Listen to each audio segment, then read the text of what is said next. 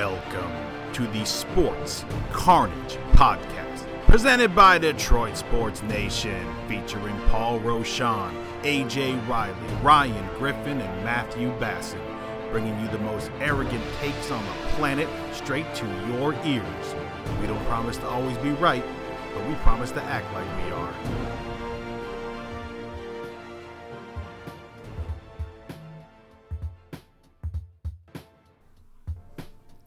Webheads? Along with Ryan Griffin, Paul Roshan, Dylan Bear, I'm Matt Basson. Welcome to Sports Carnage. Got a lot of college to talk about, so we will get to that in a minute. We're going to start professional gridiron. Ladies and gentlemen, our Detroit Lions have not lost a game in the month of November. Oh, yeah, bye in the first week. And from what I'm hearing from friends, one of the worst football games in the history of football in the second week. Obviously, by my introduction, you know that I did not watch it. So, Ryan, someone who habitually watches these Lions on Sunday, what the hell happened against the Steelers? Uh, a whole lot of nothing is what happened against the Steelers. and I said this on our on our post game show. Uh, so go, go to Detroit Sports Nation if you didn't see that. I was too lazy to upload it to YouTube, so shame on me. But you've he, you've been hearing this entire year really for you know people calling for David Blough to be the quarterback instead of Jared Goff, and I've dismissed it for the first ten weeks or wherever or wherever we're at. But Jared Goff was hurt in this game. Every time he was going on the sideline, he was getting some hip thing, uh, like some heat pad on his hip or something like that. So Jared Goff literally could not throw the ball. I don't think David Blough is a better quarterback than Jared Goff, but I think David Blough is a better quarterback than a Jared Goff who cannot throw the football. So what the Lions did, and they actually had some success with it until the Steelers, you know, smartened up, was they kept running the football, they kept pounding the rock, and it was working for them. All three of their guys had some big runs. Swift, um, Igwebuike, I think is the gentleman's name, and then Jermar Jefferson and it looked like it was uh, the renaissance of the Detroit run game. Taylor Decker coming back, you know, your uh, so your offensive line is automatically better. And then again, the Steelers decided, hey, Jared Goff literally can't throw the ball, and we're going to just sit here and stop the run. And then when they decided to do that, it was very effective for them. And then from the Steelers side, uh, they were bad as well. I didn't think they fed Najee Harris nearly enough. Um, he only did ha- he only had four yards to carry. So if you looked at it, you say that might that might be why, because four yards is good, but it's not great. But I think if they would have fed him, he could have just wore down the Lions' defense throughout the game, and he would have had a little bit more success. Instead, I think Mason Rudolph threw like 37 passes uh, or something ridiculous like that, and it was just a, a really bad football game. Both teams had chances to win it in overtime. The the Lions missed the kick. They missed an extra point, which if they made it, it wouldn't have gone into overtime anyway. But they missed a, a game winning field goal in overtime after the Steelers had a big pass play, probably around 35, 40 yards, uh, where Diontae Johnson caught it on the sideline. He went to go cut back in, and then one of our cornerbacks punched the ball out. The Lions fell on it, and with the overtime rules, the Steelers had the ball. So now you know the Lions force a turnover. They kick a field goal. They win the game. They ended up missing that field goal. And then on the Steelers' uh, final possession, uh, Freiermuth, they're trying to get into field goal range to end the game. I think there was about a minute left or something. And he was he caught a pass, he got hit hard, and then he fumbled, and the Lions you know went back on it again. So in the game that the Lions won the turnover battle three to zero, you could argue how much that last turnover you know mattered in them winning. I guess certainly mattered in them not getting the loss. But the you know winning the turnover battle, taking care of the ball yourself, and having a pretty good run game to at least start the game, and they still weren't able to to pull out the win. So it was a it was a dumb football game. It was super tough to watch. I bet against the Lions uh, on what I what I thought was a glitch, but apparently it wasn't because Vegas knew something that everybody else didn't. So I was pretty sad, but a tie. I got my money back. So at the end of the day, I was a little bit happier than when I was watching it. It was it was just a, a stupid football game, and anybody listening, I'm sure you guys watched. Uh, hor- horrible. And if we played David Blough, we might have actually won the game because there's no way his arm was worse than what Jared Goff's was on Sunday. You know, it's it's super frustrating to hear you say that, and I'll get into that in a little bit when I'm going in on Dan Campbell, which I'm going to do shortly here. Uh, but what's crazy to me is to hear, and I I, I seen the box score too, and I, I hearing you reaffirm Najee Harris four yards of carry. It, it's crazy just because it felt like every time he had the ball, he was stumbling forward for eight to twelve yards, and obviously that's not the case. I mean, he had four yards of carry on, as we would both agree, not nearly enough carries, but it, it it didn't feel like we ever had Pittsburgh shut down. It felt like Pittsburgh just actively chose not to move the football. Whether it was them relying on Mason Rudolph way too much for no reason at all. I mean, just no reason at all. Um, and then the few times that he was on target, receivers making mistakes, dropping passes, and he wasn't on target that much. Um, he's Mason Rudolph, and the conditions. I the conditions were poor for throwing. It was a cold, nasty, wet day.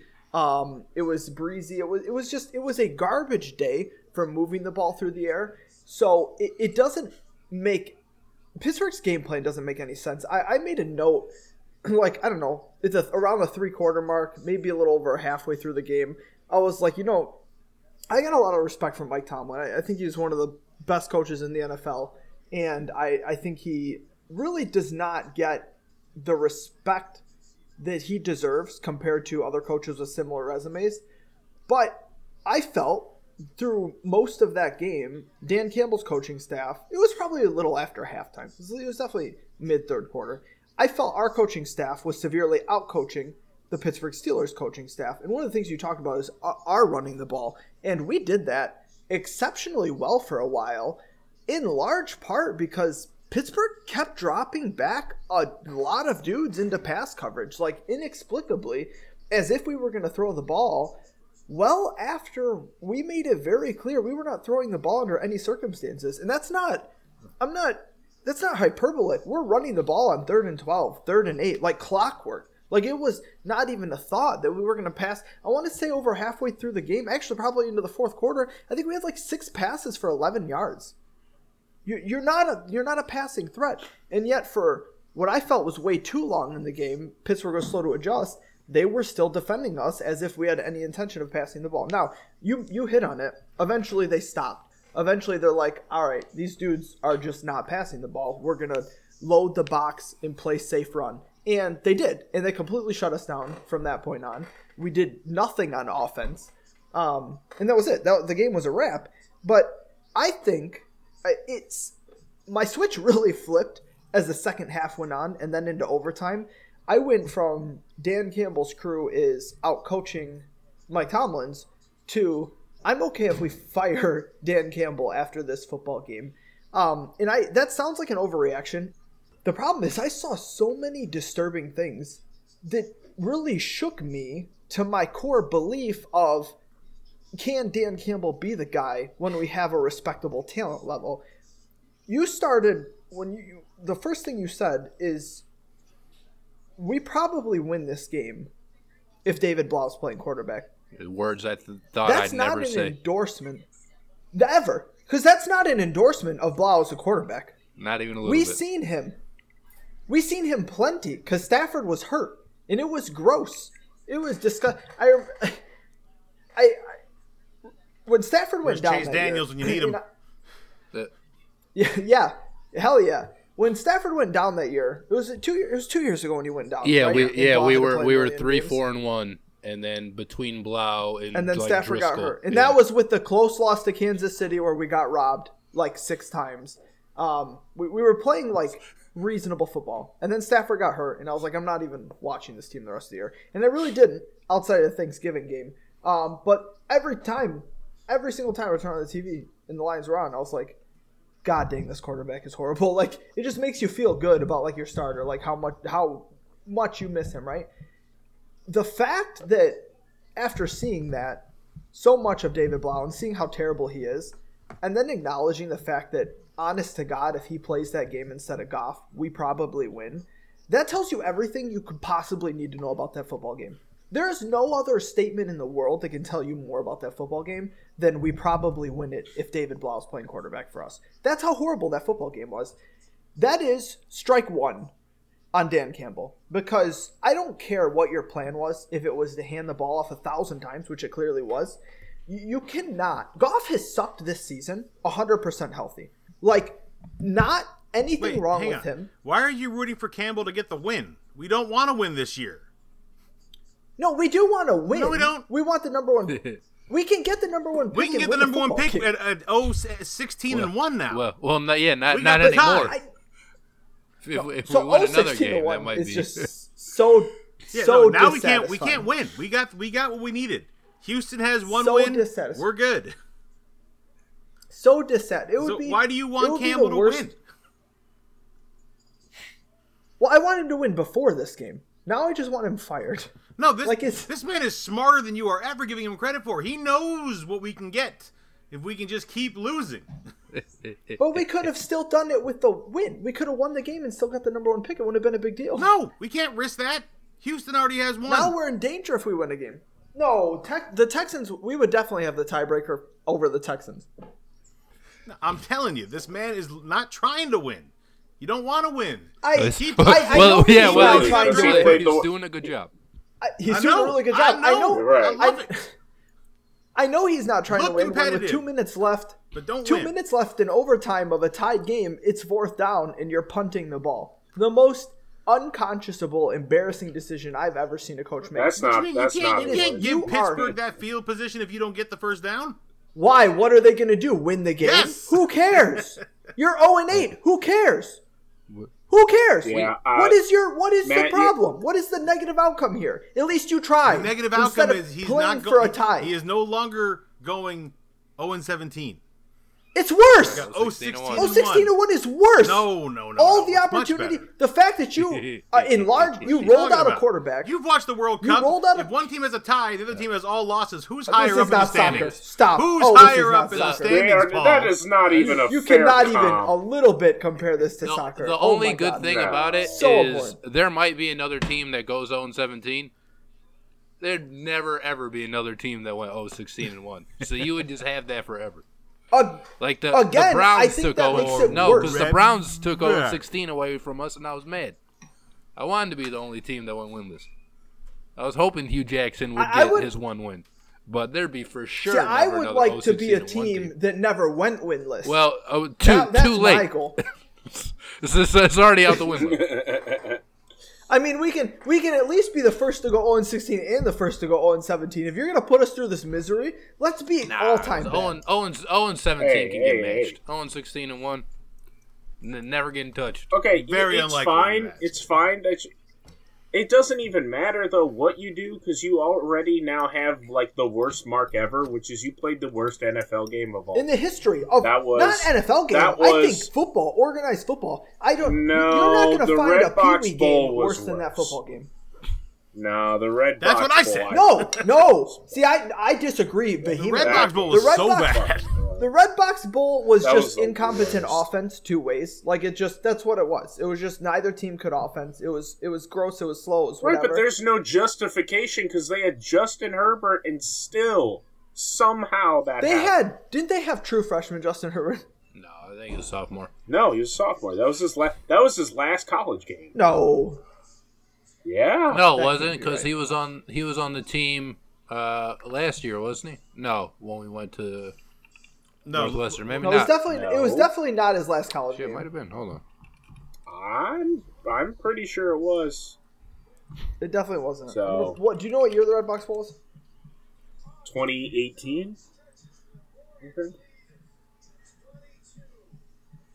All right, 2018, if that is the case, would have been his third year. I want I still think it was 2017. Um let me check real quick. No, 17. We were 10 and three, and we played at uh, Washington State. Beat that ass. Herbert. Yeah, Herbert's on the 20. No, hang on. I- no. In Right. twenty in Herbert's on the twenty twenty, yeah, in twenty twenty, Herbert played in the Rose Bowl, so that would have been his last game.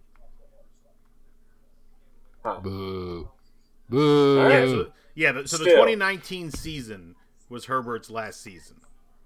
The 2020 Rose Bowl. Still, It doesn't matter. That But game is still sophomore still Justin Herbert. Oh No, yeah. Oregon scores a touchdown. We score two field goals. That's uh, that's bad. That's horrible. And like we knew how bad our offense was going into that game. Did not know that Oregon was going to match us in ineptitude. For the love of God, bro. Like, Like at least these two Christ, teams that- scored that 16 points yesterday. each. Like yeah, no, No, I'm just saying. I mean, no, uh, compared to seven to six, at least they did something more than that. But there's so many feats that the Lions got from that game. Like there is never going to be a team in NFL history that is going to have two forced overtime. turnovers in overtime And- and and, not Well, I mean, we we game. talked about the second It's- one a little. Like the second one, it is a forced turnover, but there's not much you can do after that. You get what you I get do, what I but- do. You got two gifts and you didn't capitalize. And that game was god awful. On top of the fact that Pittsburgh, for whatever reason, decided to throw the ball fifty times. It was just just horrible all around. This I hated every second of watching that. And afterwards, I don't ever have the attitude of oh I have wasted time. Like all time is good time, in my opinion. That was not it though. It's the first time ever where I looked at myself and I'm like, son of a you bitch, you've piece said of that. ab- shit. You've said that about this podcast. I know you have said that about this Oh. podcast. I have You have absolutely said it about this podcast. Uh, well, I'm going to say it now for that game. It was horrible, and it doesn't detract from my opinion because God bless America. That was the worst football I, game I, have ever it, seen. it was. I, I said this earlier. It was so bad. I, it's the first time in my life that I was like, I don't want to watch football for a while. I felt the exact same way. like I was like, I got a break from the sport. yeah, Like, I- No, I've never-. I've never felt so just. Di- like I just I didn't want anything to do. It was so gross, and it's not like I've never like um, think of all the cra- horrible losses us I've experienced as a fan, whether it's Michigan, whether it's the Lions, horrifying losses in in whether they're inexplicable, whether you get robbed, just like the the loss of the Dallas, perfect example, like how you felt after that game. Nothing close to what I felt after watching that. And there was nothing on the line. Nothing at all. Not nothing mm-hmm. on the line. And I it, it was so horrifying. I mean, I felt like I, I just felt like all the joy of the sport had been sucked out of me. Like, this is not this is not what this is supposed to be. Uh, this is This exactly is not what, I signed up for. That game is what I think Dementors probably feel. Just all the That's joy exa- taken out of the world. All the joy sucked out of the world. And then the NFL Like, didn't even help you with the primetime games. Sin- You know, KC slaps the hell out of Vegas, and San Francisco Oh, slaps the hell out of the Rams. coulda guessed that? Like, there, it wasn't even like here. Yeah. Here, we'll give you a really enjoyable game to watch to cleanse your palate a little bit here to end the night. And it's like, nope, couldn't even give you that. I mean, I didn't. I, didn't I, I legitimately did not watch any more football after the Lions. no, game. I, di- I Um, didn't either. I, I- did not I- watch anything. I, I I, I, couldn't. I, I'm just like I am gonna go do life Yeah, because this this Saturday is the first time since that game, and it, I'm I, I stand by that decision. it's like Holy it's great and it's it was such a good sports weekend until Sunday too. Like so good. Like I don't. I know you guys aren't fringe sport fans, but like Michigan played hockey on Thursday, Friday, swept Penn State. That was sweet. USA. I, I know Dylan. Well, actually, Dylan didn't get to watch, but he did eventually Dylan watch. didn't get to He watch. eventually I got. watched. I watched. USA Well, Give picked me no up shout. Don't give me no shout one out. of a a program. Well, I'm sorry, Matt. I didn't know. damn They're right. still talking that mess. Still, talk, USA picked up a program victory in awesome fashion, like just beautiful. Third- Dos third straight again. over Elster. like just awesome, so awesome. Then Saturday, college football was great. Michigan got a huge win on the road. There the were road. a ton of good games. Michigan State took care of business. As Dylan said, there Oklahoma were a ton lost. of other good college football games, right? Like a, a Thursday through Saturday, sports was great. Saturday night, I stayed up till till like two Hang o'clock on, in the also, the wing, also reason, the like, Wings won. The Pistons won. Yeah, yeah. Cade was The- doing all right for from sure. what I heard. The Wings have been playing great. My the goalie that we acquired that I am absolutely in love with has really picked it up. He's been playing awesome. Like I'm just like it was uh, such a sports high this weekend. And it should still be a high because we didn't lose on Sunday. It's No. worse. It's much worse. And it's, It's how you worse. got there. It is It's how you worse. got there. Like it's like I don't care if you go winless with the, that roster, as long as you don't do all the This. bleep that you did on Sunday. I mean, horrifying. Jared Goff has been a bum this entire season, like horrible, when 100% healthy. You took a Jared Goff that was hurt Not- and playing First couple in games wasn't that bad. terrible, terrible weather. yes, he was bad. I don't care about the stat line and what he did in garbage time against the Niners. He was Yeah. bad. Then you take a hurt Jared Goff playing in garbage weather, cold, wet, nasty, breezy, and you say th- in, in a game that we have a chance to win because you're playing freaking Mason Rudolph. And by the way, a lot of people pick this as a winnable game, which, as we saw for good reason, a winnable game for the Lions even before Big Ben was ruled out. Then Big Ben is on the COVID contact list, whatever the hell it is, so he's not playing. You're freaking got Mason Rudolph in this garbage. And then the Steelers are coaching like I don't I don't know what they were doing. Honest to God, like charity. Like they're like, you know what? We feel bad for you. Like here's a chance to win this game 15 times. You want to run the that's ball that every head down? coach- We're gonna play the pass. That's pass. the head coach you're praising so much. Mike Tomlin loves to play down to his competition. Listen, I There's a long I, history I, of I it. think Mike Tomlin's a very good coach. I Loves think to that play was down to his competition, Their best though. job. I think that was a very bad coaching job by him. Do you and his want staff Jared that Goff here next year? No. No. Yeah, Absolutely yeah, sure. not. Absolutely Yeah, not. no, No. No. Yeah. And you don't want Jared Goff to want to be here next year. All the fanfare and the hype coming into the season. Jared Goff, yeah, love to be wanted and blah, blah, blah. Look, get this man a little hurt. Get him questioning his head coach and be like, I don't even want to be here by season's end and ship this fool out of the D. Well, look, man, As beg- quickly How are as you going to possible. ship him I know. out? Who is going to take Beggars him? can't be choosers. It doesn't matter if Jared Goff wants to be Hey, here or Nick- not. No, we, we got backup employed, quarterbacks for a reason, and we can lose with them next year as well. Apparently, we don't because no, no. we did, so we didn't play. thing. So I, You going you Jared have Goff to. is Jared horrible. Goff can't now. Uh, we know that Jared Goff is horrible. But say we draft Kenny Pickett next year, right? Like say we actually draft a quarterback. Hey. There we um, go. I say it. I say Kenny Pickett because that's the only quarterback I'm even semi interested in drafting. Oh, I but- get him, especially for where you get him at. Say- say you we could get him with draft the. Rams pick. I don't want him Oh, starting. no, No, absolutely next not. We bring Ryan Fitzpatrick football. in next year. I, to get hurt. Cam, Yeah, Cam, one year Cam deal. Newton, The thing with He's Goff- back. One year deal. back. Fitzpatrick Goff comes in for eight games. Eventually, he gets hurt. Pickett's learned a lot by those eight games, and there you go. Goff sucks, but he's been in the NFL a long time. He has played under Five a years now? phenomenal, It's not phenomenal offensive head coach, and he has been to the Super Bowl. Which, listen, we know that they didn't get there because of Jared Goff, but No, they got there because the he refs still are has fucking the experience. He's still been around teams and seen what it takes to get to that level. Whether he can meet that level is So? irrelevant. He has been It's there. all- He has been. How, how is it molded by irrelevant when he's okay? the one you're playing? It's absolutely relevant. He can't do shit about it. He's not the reason they got there. He's, he's So got to tell I'm his defense to be more like Aaron Donald. He Yeah, has. exactly. He Hey, has. look, guys, I'm gonna need you all to do more on defense. I can't carry us like this. That is conducive for the growth of a rookie quarterback that is sitting behind him trying to learn the game of football. Just because he sucks No, doesn't hold up. mean No, he can't no, have no, no, no, valuable No, because you're gonna be you're gonna be in a Bears situation where he's so bad you're gonna have to play Also- the rookie. Except you also don't. the- no, You never on. have you to play the rookie. ignoring the fact that Jared Goff suck. is not a seasoned veteran that's at the end of his career and is willing to do that for a younger quarterback. This man is in his fifth year in the league. He's in supposed Hold to on be a I would second. into his hope that prime. he has enough Hold self awareness to know that You he has cannot no act like Jared Goff is going to have options. No one is making him a starting Right. quarterback next year. Absolutely Nobody. not. So what is your? So what is the point of what you're saying?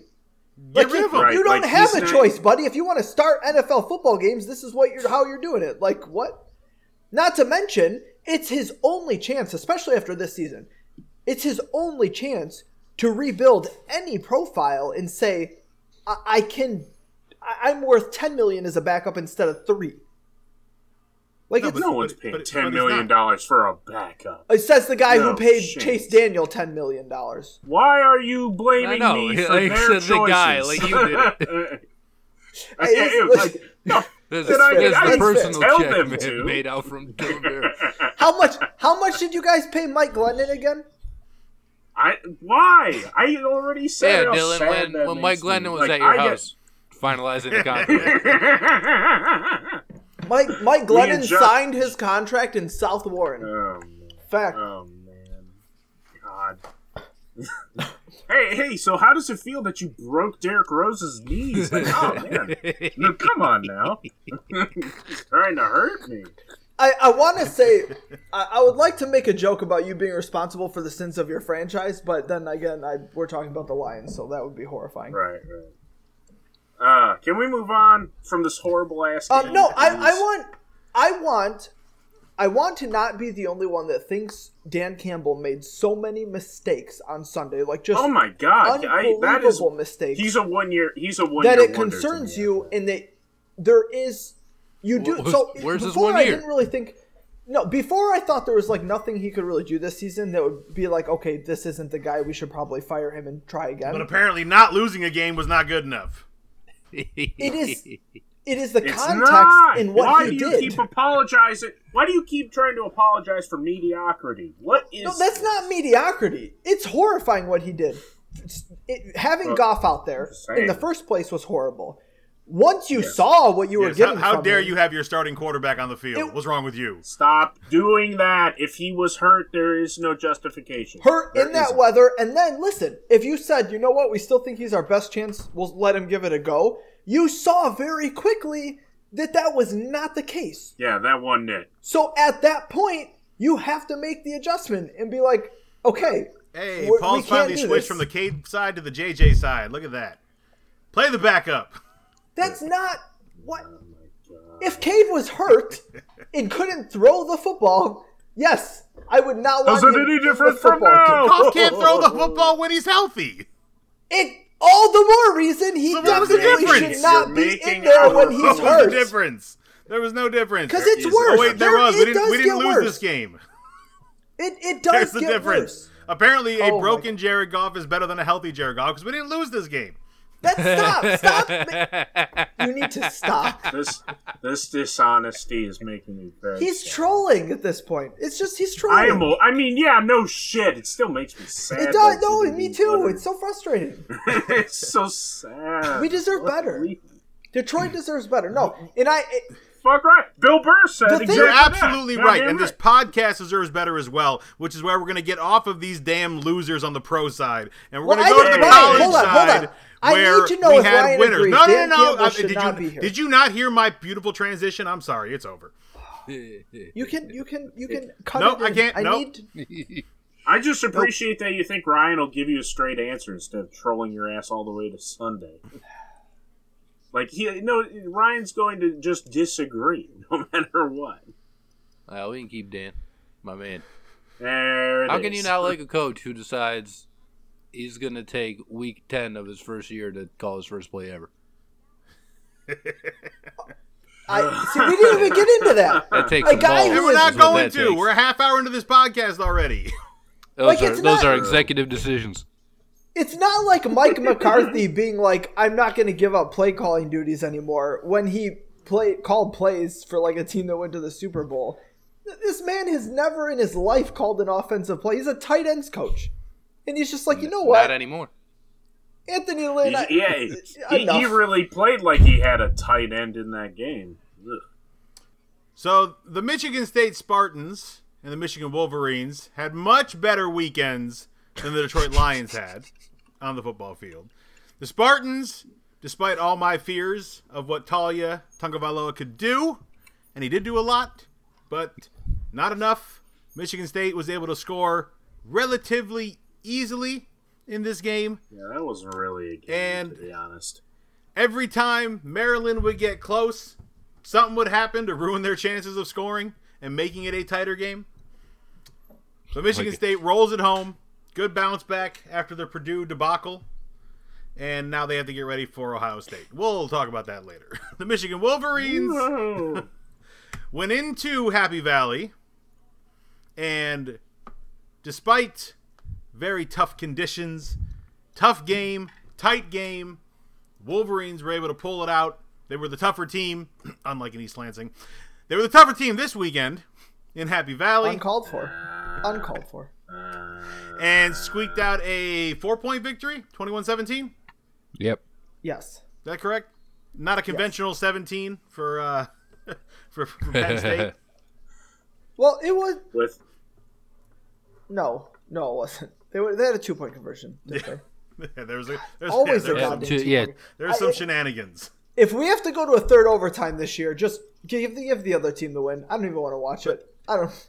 I mean, don't need to Paul, are we are we already shootout. at that? This is Jim Harbaugh's best year at Michigan. He's won on the road at Wisconsin No. and Oh, Penn not State. even close. Not even. You close. won on the road at Wisconsin no and way. Penn State. 2016 by No. a mile. You won on the road at Wisconsin mile. and So Penn much. State. They're great wins. They're they're nice. This is they're, not- this they're is nice. not comparable. They're very nice wins. Especially when the, when Michigan beat the shit out of that that Penn State team in 2016. That won the conference. Literally murked them so bad that their Like, AD had to come out publicly them. and say we're not firing James Franklin. I've never Yeah, seen yeah. that ever. That that wi- that win is better than anything he Which has is what's had. it's Okay, fine. crazy. Like Harbaugh's second best year at Michigan. Probably still not, but it's uh, it's a good. I, I think 15's still better. Can we wait to see how this year ends? Like Yeah, it's true. I mean, No. they're, it's going Why? to be You want to fire our head so- coach on the pro side at week 10. You don't even want to finish the year. You want to wait till the for weekend for, Jim Harbaugh. though. inconscionable decision making. Mm-hmm. I what I, what I was going to ask is when is Jim getting his contract extension? Because everyone is getting one right now. So, which is Wild. true. It's so Jim is Everybody getting an Jim is in a very unique situation because Jim Jim gets what Jim wants, right? And but he is not money. he is well he doesn't care. Like he, it was his choice to take. Like he didn't get an ultimatum. No. It wasn't. Okay. It wasn't. I You he do just- this He or just you're not. decided Say, hey, my, my wife money. likes her shoes a little too much. That's, I just appreciate that you take my troll and just take it so Yeah, why are we seriously. deep No, I don't- diving like, on what Jim it Harbaugh's matter? contract? Dylan started it. I What was do you want? fucking around. Not I don't well. care how much he makes. Jesus. You should care because your coach is about to rob your you university. shouldn't care. I actually agree with not if you. the not if the president gets his way. Look how that man stepping in, Wow. Well, he Yeah, won't. 'cause he's smart. He won't get his President way. Dylan. saying, "Hold up, Um, y'all fools think this guy is good, really?" No, it's not even. It's that. not even I that. it It's in not. print- No, there's a. It's a principle problem. I do not like paying this dude before his biggest game. Before I don't he's like it. before he's done anything, right? So What do you mean? According, like- to, according to Michigan No, State, their biggest he game was- is Michigan. That's not. You And know what I 2-0. mean. Like if he goes, no, because if he goes on the road right now and lays down, then uh, in that, and we pay him before that, then we're rewarding mediocrity that I don't want. How's So it here is- mediocrity to be nine and two? So here's my issue, and I I have a few. So on on a macro level, I don't care how much a head coach makes because there is no salary cap, and as long as your program is in the black, you're not losing money, the academic department isn't struggling horribly. As long as those things aren't going on, pay your coach whatever you want. Like Michigan wanted to pay Harbaugh fifteen million dollars, I wouldn't care. We print money. It, with the football team brings the university so much money. It doesn't matter. The problem is a few things. One, you went out on a limb hiring Mel Tucker. Mel Tucker's resume before coming to Michigan State was quite frankly poor. It wasn't long, but it was poor. There was no nothing he had done on the field or in his program shouted, "We need to pay this guy like a ton of money to come No, here." he worked under Michigan Saban State. and had ties to Michigan You're- State. Exactly. You're not an also ran program. You are probably a top 25 job. We haven't done the list because you guys sabotaged it, so I don't know. I don't know where you land, but you're probably a top 25 job, and you're, you're certainly a decent program. You shouldn't need to hemorrhage money for a sketchy coach. Mel Tucker's the third highest paid coach in the Big Ten. You went out on a limb for this guy and made him the third highest paid coach in the whole Big Ten before he ever coached a game to take over what at the time looked like kind of it was going to be a dumpster fire. And in year one, it was. I know you beat Michigan, but Michigan was horrible. Like it's beating Michigan But last season. But it's the same thing as y'all. You can't judge it. It was weird and no one cared. But it, it COVID year, right? But beating Michigan Yeah, so last season is not part of the equation. It's not something to hang your hat on. The only good team Michigan State has beaten under Mel is Michigan this season. Why are you going to let a coach hold your program hostage every time This he wins a big game? so true. You cannot. Oh my God. Every Yes. time your coach wins a big, big game, he's going to say, "Oh, LSU's looking for a coach. USC's looking for a coach. Texas is looking for a coach." You're setting a precedent Why is that every so angry? time I have no Uh, idea. I'm well, pi- because, because it- it it's does- a problem. I know. How is I- this I Mel can Tucker's explain why. fault? Why are you no, angry no, at no, Mel? no. Hold on. It's not. It's no, not the Mel's reason fault. why I'm pissed. No, the reason why I am angry is because it is the broke bitch ass thing that a program that thinks of itself as lesser would do because it doesn't believe in itself. To, to you really pay are so their broke head coach ass. that has taken them to a nine and one to record. as Paul eloquently They are put, already paying be their head held coach. hostage. They're You're- already paying their head already coach a ton of like- money. It's not like he's 100%. underpaid. right. he's the third They're highest just paid extending coach in his the Big Ten. contract. No, No, no, we're gonna be stop. paying him it's going to come with Well, a yeah. substantial Usually with an extension comes a raise if you are no, winning. then no. Then tell him. So to, I so I'll take Nard Dog. so he is going. He will be after this extension the highest paid coach in the Big Ten. He will. Should not be.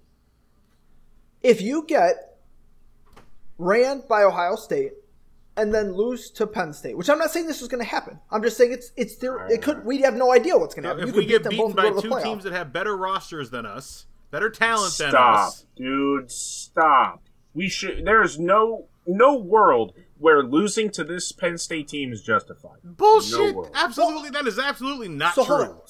Hold on. Stop. So hold on. We're not. I don't want to Dylan, argue this the team was of that. expected to win three games this year at the most Shit! coming into this season. Why I understand not your understand expectations change, change? but coming into this season, this team was expected to win two to three games. We were Listen, not a good football team. Fantastic. team. What does it matter? Because now? he's made do them a good football team. He But has he's gotten them to, to do that. believe in themselves and play with confidence as a football team, and that matters. getting paid. Which is why he's being and paid he's He doing it with lesser a talent. Yes, and so the, the higher ups so. are hearing all the other colleges that are coming for him and saying, "We like this And guy. He him." works with us, and he is making us a good football program again. Let's keep No, him." No, here's the- So first of all, no one has come for Mel Tucker. Okay, there has We been don't know a ton. that. There has been a ton of rumors and nonsense floated around. No one has offered Mel a contract right now because no one has offered anybody a contract right now. Like no LSU didn't go to Mel's agent and say, "Listen, we'll give you eight million bucks." Mel Paul, wouldn't even be at your school Paul, right we now. if live that in the happened. world of public opinion. That's Right, the world that we live in. ma- so when everyone else is out for- there not saying for they're coming for this guy, doesn't. Uh, you can Not say that, but it doesn't mean it's true. It doesn't matter. When if you if you guys lose to Ohio State and lose to Penn State, none Two of those games jobs we're not are be expected on to the win. table. Oh, but listen, none of those jobs are even going to be on the table. So why are you getting out leveraged? For what? Also, I do hate. I really, I'll be honest, because like this is the thing I keep trying to move off of. It's like the whole premise of my deal about this school is I don't give a shit about Michigan anymore because I want to be defined as something other than what they are. You are doing the same kind of thing again, the broke bitch ass shit that we have always done. You really are telling me our program is so weak that losing this guy is going to put us back that far. Then what does that say about us as a program that this dude, who can easily leave for the NFL if he's good enough anyway, which is what is going to happen, like you're so afraid of something that's going to happen eventually anyway. Either he's going to be as good as you say and he'll go to the NFL or one of the like crazy good jobs. He's not a lifer unless you believe he is, which I just like I fundamentally do not agree with you. So therefore you are telling me that you know you believe after this guy leaves, our program can't recover from it, and I reject that premise. That is some I don't know weak ass that's- I don't know thinking, if that's the and I'm belief. tired of that. I think the belief is we found a guy that really works with us and we are winning with and don't want to have to go through all that again of being turned down by coach after coach to not come here. When we found a guy who we win with, they have one loss on the season. That's it. But how are you going to renegotiate a contract every time he wins a big game? And on top of that, you're saying that Before we the You're season not. is him, You're over. doing we it don't one time know right yet. now for the next four years. But, I mean, what's you'll to do, stop and you'll him do it again a doing couple years he- from now. I If- if agree. he's What's winning. going to you stop can't him do from that doing it every again? year. Like it's not something. It's not. It is not a precedent you can set, especially in the middle of a season. Like, dude, don't worry about your contract. Worry about Ohio State and Penn State. And yes, I know it's his agent working on it. Blah blah blah blah blah. But his agent is an intermediary. Okay, he's not just doing everything off the cuff on his own. That's not how this works. So it's worry about How the much games attention front do you of think has been taken The- away by this? more than needs to be? Because I there shouldn't be any An hour it- it should not combined be a throughout the week of his of, has been taken That's an hour from you could be prepping for the biggest Oh, games of your God. career. No, it's not. That's- oh dear God! It is, There oh dear no God! You're talking about an hour broken up be- over seven days. There is not a lot of time being taken off. How much spare Well, time oh- do you think a college coach has this time of year, buddy? Not a lot. I mean, I, I don't care if it's five seconds. Why is this even a discussion right now before Thank the you. regular season is over? Because and of the again- conversations regarding these other schools trying to poach them. but That's they're why. not means that doing if it- anything right now. But- None of those Hold coaches on. are. Here's the worst part about it is that if anything, what you are now arguing is that he is so in his own head of his own self importance that anytime his name is mentioned on a job, he gets who's, distracted. Who's That's he? not good. What are you talking? You think Mel Tucker went up there and said, "Give me this now"? Uh, no, what you're saying, what you are saying is that Mel Tucker is so enamored I'm and involved in his own self importance. No. I'm not. I'm saying the higher ups at at Michigan State are hearing all the talk of schools like LSU trying to, t- to take him and Fucking saying, great. "Shit, we better get Who their set of ducks in order if we want to keep him." They obviously care because they want to keep him. Okay, Why is this hard for you to understand? You're acting like You Mel know, Tucker walked into the offices with a bandana around his mouth and a knife in his hand and saying, "Give me money." He didn't do that. That's not what happened.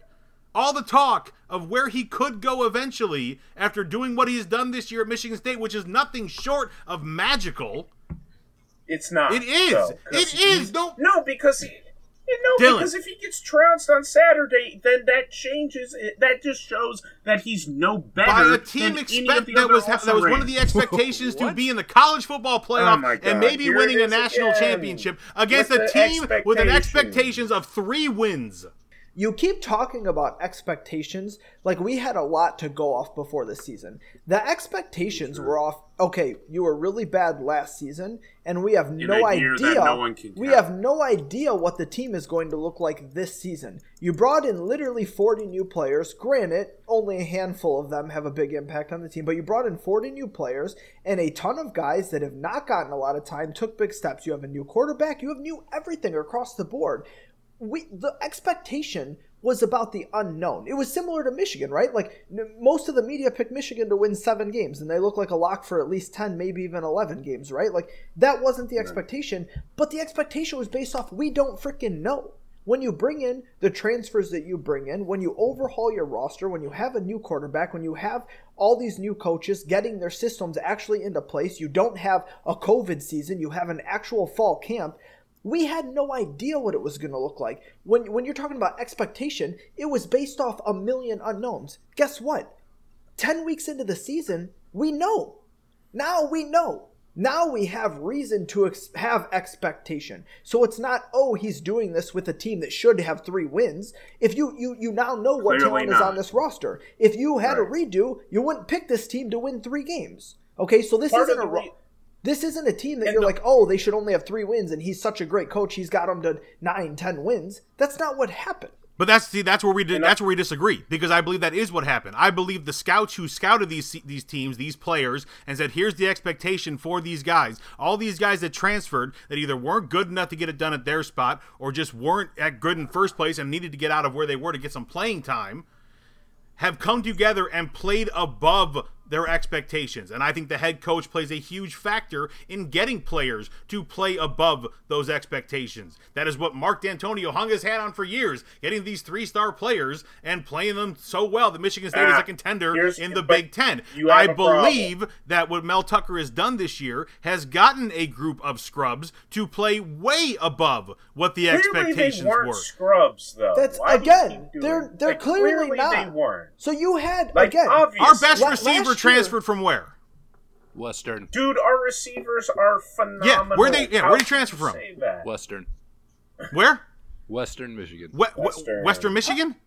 Yep. How, how does Ooh, that make them bad? Like there. Western What is that? doesn't Right. put pros into the NFL. Like Corey Davis didn't go number four On top of the fact, you, like you're also pretending like guys that that guys were leaving their programs entirely because they couldn't get started. guys right? are never late developers. That never case. happens. Right. And here's another thing that you are going to have a problem with with the way that you are arguing this is that I am I, like you are making even an even stronger case.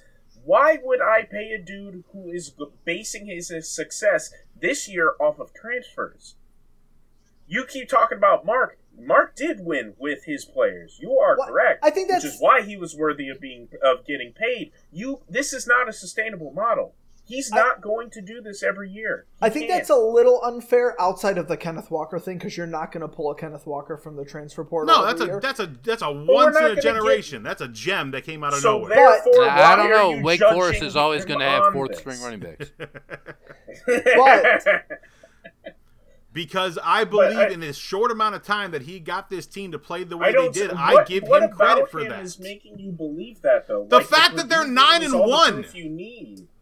Stop. Our schedule Dylan, shit. Dylan, Okay, we have hang on. No, no, here's the difference. Okay, Purdue, Maryland, Miami, Indiana, Rutgers. These are the teams that are right now. We're expected around the same area we were, and we have beaten all of them except for one. So here, That is here's what where tells your me. I'm just, I'm just Matt. not going to argue with you anymore when you bring that up because So here's like, here's we're not where going the to agree. here's where the there's no problem lies, and you can call it a philosophical difference, but I tend to think that your philosophies are very dumb if that's the case. So you you can give him all the credit in the world for what he's accomplished this year without saying he needs to be the highest paid quarterback in the sa- Big I- I- Ten and one of the highest paid in the entire country. He's a head coach, not a quarterback. But I am not Oh, saying come that. on. He clearly missed. I am defending Michigan State and understanding why they are trying to do No, this now. if anything, they it makes want us to look keep like him, broke they feel they need to do this if Loser they want to keep him. And it's not a loser so program again- to want to keep your head coach, Dylan. So again, if this is what it takes to keep your head coach, you have major problems. And as Dylan said, he needs to take a hike. If he's just in it for the money and he's going to bolt at the first better viewed opportunity that's going to pay him a little more and give him more exposure, what are we even doing here? All the good things that he did this year are never going to last because greener pastures are going to come calling very shortly if that's the case. So what are we why are we even Exactly. Wait, giving him hang on. I'm sorry. Are you saying that Thank not almost every head coach is in that same situation of a possibility of doing well and being pilfered by a better program? This is nothing new to Michigan State. These are happening all the time. This ah, there it You're is. talking about you said you said because we no. are What are you sauce. talking about? Bringing up the Jesus God. fucking Christ! Are you not hearing what I'm saying? Because this this is a normal You keep act- situation in frickin' sports of losing your head coach to a better job. It happens. It happens at all levels, high school, pro, college, all of them. And if Michigan State is a top 25 program like we think they are, we all agree that LSU is a higher ranked program than Michigan State, which makes it a better job. So why pay him that? Because much they more want to keep him leave from going to that better job. And But sometimes the amount of money not can do it. Happen then. So listen, This is this is the point though. uh, Hold on. This is the point though. Is that you're saying uh, this is the thing that Paul and I are saying that like you uh, you aren't getting. Fine. I will take it. Let's take your premise at what it is. Pay him.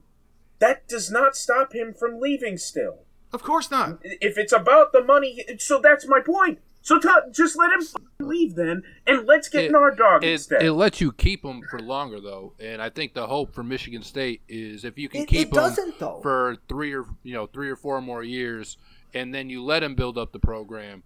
By the time he does leave for whoever LSU, the fucking Miami Dolphins, whoever it is, then by the time you're ready to hire your next coach, you're a more attractive job than when Mel came over.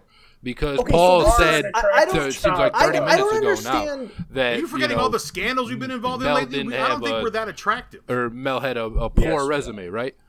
So if you're able to build up, if you're able to build up Michigan State in these next four or five years, uh, even three years, who you know who who really knows? But if he ends up leaving, then you can attract somebody that has a little bit more, uh, a little bit more of a reason to be, you know, a Power Five head coach at Michigan State. But I, it This doesn't. It. do- I don't understand why Dylan is the only person that understands this. You can bump him up to seven million dollars, make him the highest paid coach in the Big Ten, and extend him for ten years. If that, if LSU comes calling, they're a better job, and they're still going to pay more than you will. So it doesn't matter. You're just wasting money for no reason. It doesn't keep him at your school longer. It doesn't because you gave him seven million dollars doesn't mean LSU is going to decide. You know what? We don't want Mel. We want somebody else. If they want your coach, they're going to offer him eight and say, "Oh yeah, we're LSU." Uh, That's it. It's going to be done. It doesn't you ever keep been him to at an your school auction? any longer. Oh my god. Yes. Do you automatically go to your highest amount of money? Or do you start lower, Okay. and then someone bids higher, and so you bid higher, and then they bid higher When We I'm don't have to make it so easy on my eighteen for dollars an LSU? hour. We can make it more salary, difficult for LSU and tell them, you know what, you're gonna have to pony up about nine mil a year to get this man away. I I don't Yes, live I don't live in fantasy land. Nothing nothing Michigan State is willing to pay Mel is going to make LSU bat an eye. I, I also we are also ignoring the fact Yeah, well, that Dylan's I boss is going to think give him half worth the it. company. All right, yeah, yeah, yeah, yeah. And Like, like, that's another thing too is that uh, I'm I'm going off the premise that he is worth the money, and I just don't think Yeah, he is because I, sound I don't think anyone Listen, is the, worth the as only much way as we're gonna pay. now listen, we don't know the obviously we don't know the exact things that are being discussed. The only way this makes any sense for Michigan State is if the buyout is truly beyond absurd. and it would have to be Oh, beyond you absurd gotta. Because we've have seen schools lately just scoff at buyouts like who cares? We got to pay this coach 30 million to leave and we got to buy out this coach to for 25. Write the check. Who cares? Like it doesn't like these these schools hardly even care about buyouts anymore. You you have to make the buyout so absurdly high, but the problem is you can't have a buyout that's like more than the value of the contract. So to have a crazy buyout, you also have to pay him crazy money. It just it just doesn't make sense, especially now. The timing. Didn't you also say it doesn't matter though because you're you're printing money off your football program? We it- aren't, it's not again. You hang on. It's not about. you don't think that it's not the, about you don't think money. that the money that is coming this year on this football program is better than it has been in the last three or four years? Because I certainly No. do. The way that people have rallied behind Mel, the way the Spartans have shown up, the way I- I people mean, are you coming could to these games, I mean, you don't think I that don't- that makes no, a oh, hold on. difference?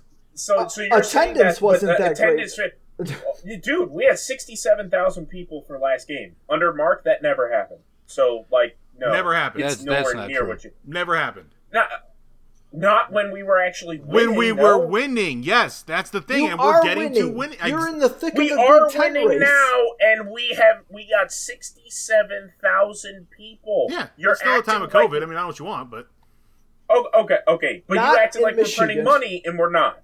Like Well, we're not right now. that we is- will. We're not right now. COVID has not stopped 110,000 people from going to the big house. Like, well, Right. yeah, I mean, Well, that's 110,000 idiots. known. They're smarter in East Lansing. I'm sorry. Whenever we were trying to talk about the about the program thing, this is exactly the type of thing I was trying to get at, though, because from what I've heard from both Matt and Ryan, y'all are in that mindset that like that little bro mindset still, and it's just so annoying. Okay, like you I- are you're- literally oh, the most little brother out of all three of us when it comes to the Michigan Michigan State rivalry. So I don't know what the hell you're talking about. I'm t- I, nothing I have said about? a damn No thing about way. Michigan. I've talked about us and our program and wanting to keep a head coach that we are winning with. And going nine and one in a year with nothing but even close to that was expected. Hold on and a I think second. the head Your coach gets chief- credit your for that that you are not giving him. Your chief reason for pumping Mel was he's 2 and 0 against Michigan. You No, did the exact No, little was brother not. thing. And My then chief accused reason is Dylan. that we have lost one game this year in a year we were expected to lose nine. Okay, but we talked about that expectation. It's not. It wasn't No, based on it- this anything. is Yes, what I and was I am saying, saying that his Every time coaching he has brings played it a up, big just factor drop it. in that expectation changing, in these don't- players playing above the level that was expected of them. I'm saying the expectation doesn't matter when the expectation is not based on anything but a wild guess. When the expectation is The ex- this far off, this this this is not expecting seven wins like Michigan. This is expecting two or three. It is that far I- off. Paul, it I I would And say to me, it's him not and his going- we're coaching that has made this better, along with And we keep obviously Kenneth up. I- Walker I being don't know- amazing. I don't know Also- anybody that picked Michigan State to win less than I five just games. also think it's hilarious that like you, you're saying I'm the most little bro, but I'm the one who gives about, a shit about Michigan the least. But somehow I'm the little bro. and not Dylan, Mel. to That's Dylan's funny. credit, that he has That's done that. Oh, he has said for this is not new this season. Dylan has said for five years we need to get over Michigan. We need to pick a different rival like Penn State, somebody that is somebody that we've had a lot of important games with lately. That is more of a similar school, and it's not it's not that Michigan's on another level. It's just they're different, right? They're, Michigan and Michigan it- State are very different. It's a defining thing. We, us being defined by them, is a How problem. is us the wanting to keep our head coach over. being defined by Michigan in any way, shape, or form? because you are comparing yourself to other How, programs. how, how was so I how was I comparing myself to any You other are- program? I was talking about the, So the Mel- real world of coaches who win getting pilfered. That's a real world Because thing. it- it that has nothing to do with doesn't stop Michigan him from or getting being a little brother. You're signing him to this extension i- is not the it's not an NFL free agent. It doesn't mean another team can't take him. That's not how it works. That's what we're And- and saying. the- what I was saying by comparing the program is that you're so terrified of him leaving for somewhere else. Number one, because apparently you don't believe this program is good enough to bounce back from it. But number two, you're so terrified of him leaving that you want to overpay him before he's done anything worth the value of that specific dollar amount and that extension. That's another thing. Like you're saying, oh, expectations. Oh, he did so. He did so well based on what he was expected. Yeah, he's being paid the third highest salary in the conference. And that's What he's doing right now is worth what he is being paid now. I'm not arguing And that. He is not worth that I have money. nothing against that. And look, if he gets pilfered, he gets pilfered. I'm explaining why Michigan State is doing what they're doing. And I I, have hate no it because it's a about it little bro mentality. Because you think of yourselves as so weak that you can't afford to lose a coach, and you have to overpay him before he's done anything worth that money. Just in Is it little he brother leaves, like, mentality or is it reality when you just went through this with Dantonio leaving and you couldn't get anybody except for Mel Tucker? All the guys you went after, reason that the- all the guys you went after, all said no. Hold on, hold on. You also are completely ignoring the fact that Mark Dantonio retired in January, late into the coaching cycle, for hiring. The reason why it was such a problem for us is because we didn't have anybody we could pull because it wasn't at the end of the season. He retired in the offseason when everyone had already gone through the coaching We cycle. already got, we were able to get Mel Tucker. because you overpaid for him. You to couldn't do that poach for- him from another school. You couldn't do that if for the night Luke Fickell? before he was at a booster banquet saying he was there for the long haul. Right. Like you're Well, completely what else is ignoring the context say? that the the only reason we're in this situation where we're having to overpay this in the first place is because Mark because we could have gotten him in the coaching cycle if he had retired before, would have been being paid way less, and then we could extend him to what he's being paid now. But instead, because of what Mark did to us, we had to overpay for him, and now that he's showing a modicum of competency, now we have to pay him as if he's Saban, and I reject that.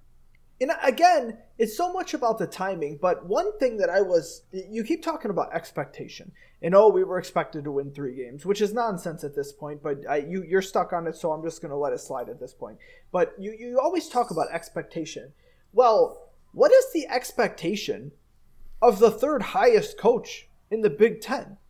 Because if it's not beating all the crap teams that you've beat, what are we even doing here? And again, I, I'm not trying to diminish what he's done, but you want to talk about expectation. The expectation of a guy that makes What Five is the and a half, amount of money he makes a year. out of the expectations? is that What- a wait. is that a joke question? No. Am I I'm being d- I'm choked? d- w- w- What? For the situation that he was brought in on, why are his expectations so high? He was brought into a Because dismantled like program. it. That's why. Because they had to to get someone in. Because as you said, what Mark did to us. But why does that matter? where- why isn't it the reality hired. of what he took over? He took over a shit program at this point. Michigan State was at its lowest it's been in 20 years. You're acting like he got he he took the job at gunpoint, which he did No, not. No, I'm not He acting like that at all. This salary. Kind of acting. I'm like looking him. at the realities of what the program was that he took over. I would have chose the salary as well. Let's put that out there.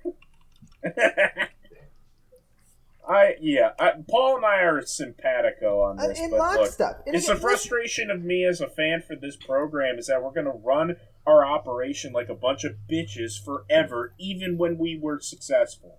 Like And I mean, Jesus but Christ, if- everyone's so afraid of Nick Saban happening again, and like we are so far past that, and you don't see it, and it's sad. And the thing is, the thing is too, and I'm not. I want to be clear. I'm not saying that Mel is going to be a failure at MSU if he stays a few more years. It's not what I'm saying. I, I just well, that's because you've want already to said be- it, so you don't have to say it again. Oh my god. For the purposes of this conversation, I am not making any statements about Mel's future performance at MSU. Why are you putting yourself in a position though that if things go south, which nothing that has happened to date proves that they can't go south, why are you putting yourself in a position that if things do go south, that you make You it very hard to hands. move on from him? The, you're Yeah. hurting yourself for when you don't need to do this now because we've already established, even if you don't want to believe it, this extension does not actually help retain him.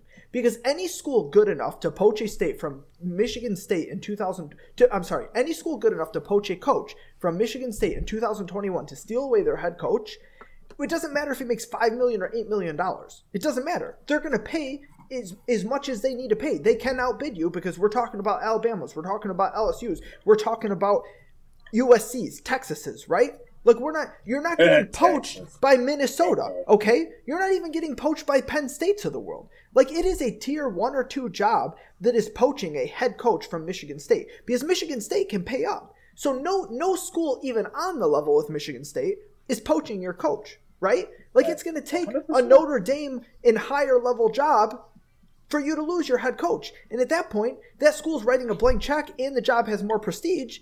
So Mel Tucker's gone if he wants to be gone, whether you pay, upgrade his contract or not. So it doesn't help with retention. And now you're putting yourself in a position that Mel has not proved anything yet. Mel's had a really nice season so far, but he hasn't proved anything. We, we saw freaking Bayou Hoke win a national title at LSU, okay? Oh, You, you perfect see, you, you see lottery ticket seasons all the time, and I'm not saying that's what this is. I'm not. I, I want to be Just very clear. I'm not saying that's what this is. You just don't have proof that he has actually built a sustainable program, and we won't know for a couple years. But if you give him this massive extension because you feel like, oh, we have to do it, and then you get blown out in, it, by Ohio State, you lose your next couple games, you disappoint to close the season, which is still a good season, but it was a little disappointing end, and then things take another step back next year, and then it, his fourth year is kind of do or die, and you win seven football games, and then you're like, maybe he's not the long term answer. Oh, but we still owe him forty million dollars, and we're And just kind of stuck with him. For what reason? You're you. There's no reason to put yourself in this position as an athletic department because he hasn't done anything to actually force your hand. It's just no. You're you're doing it to yourself. You're shooting yourself in the foot, limiting your options when it doesn't actually help you. It can only hurt you. Yep. Very succinct. I agree, 100%. That's all. No Uh, responses from Ryan or Matt, just silence. What what is right, this? Right, like, the- I don't know. It's- it- I, we- did I did we- I not did I not articulate that well? Is that confusing? No, it's because when you and I both agree, we take the air out of the room. That's just what. Well, I'm just confused because Dylan said it was succinct, and I don't think he knows what that word means. Hey, because he agreed with me, I thought it was. And very concise. It when you when you are soaking it all in, like nodding your head, yes, yes, this is the way. It right. sounds I- it that, sounds that shorter was like than three it seconds. It sounds it sounds very short. Oh, man. I mean, on, on you you tell Ryan or Matt because I know you guys are on the other side of the fence. What what did I just say that is not accurate? Like, what do you actually disagree with? No, I'm not continuing this argument. We've been doing this for the last 35 minutes. I've already said I've said plenty of what I needed to say. No, I'm not mad at all. I've said mm. plenty of what I needed to say. We are clearly coming Do from you two see how this can different sides on this. Do you not see how this can be a dangerous thing for MSU? Of course I do. But it's not my decision to make. Well, but we're talking about our opinion Okay. of the decision. All right. I do. Hey, if you are arguing based on the side of what you think the boosters are doing, regardless of if it's right, then yeah, absolutely. Well, yeah, but no, we know I'm what the boosters are doing, or we we know right, what the and I'm is doing. pissed Like, about it. So, I mean, what are we even doing? ah, what, what we're doing is we're going to get clowned on Saturday, and then I'm going to look at this fucking athletic program like, really, this I- dude is going to get I- paid ten million. I don't know how we spent so much time on Mel just for Matt and Ryan to be like, I don't want to talk about it anymore. Uh, but Because we talked about it for 45 minutes. I don't need to keep talking actually about it. said, even though they never actually said anything.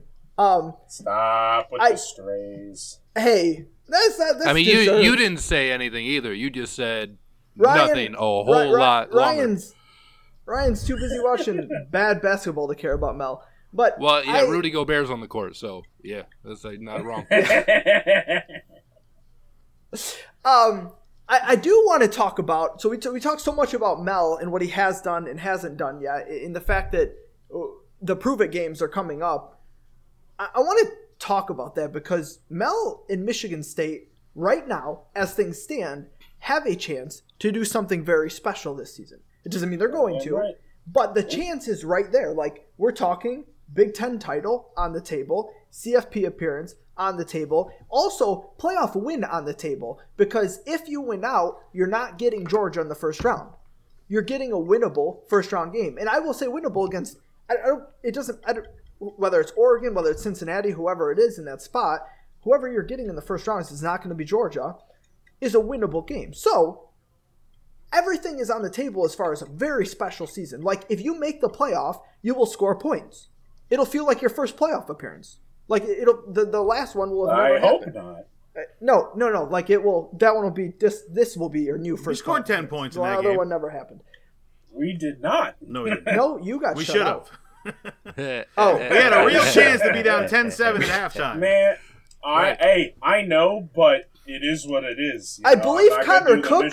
I believe Connor Cook looked at that chance and said, "Incorrect, He- but he thank very you." Much, he very much did. He's like, Incorrect, I'm but thank throw you. this at the safety. I was. I don't want any of it. Um. Uh, speaking of that year, though, I, I this I guess this is where I won't really want my Matt and Mayan and Rat. Nope, Matt and Ryan. In Hello. I feel less confident about this time than 2015.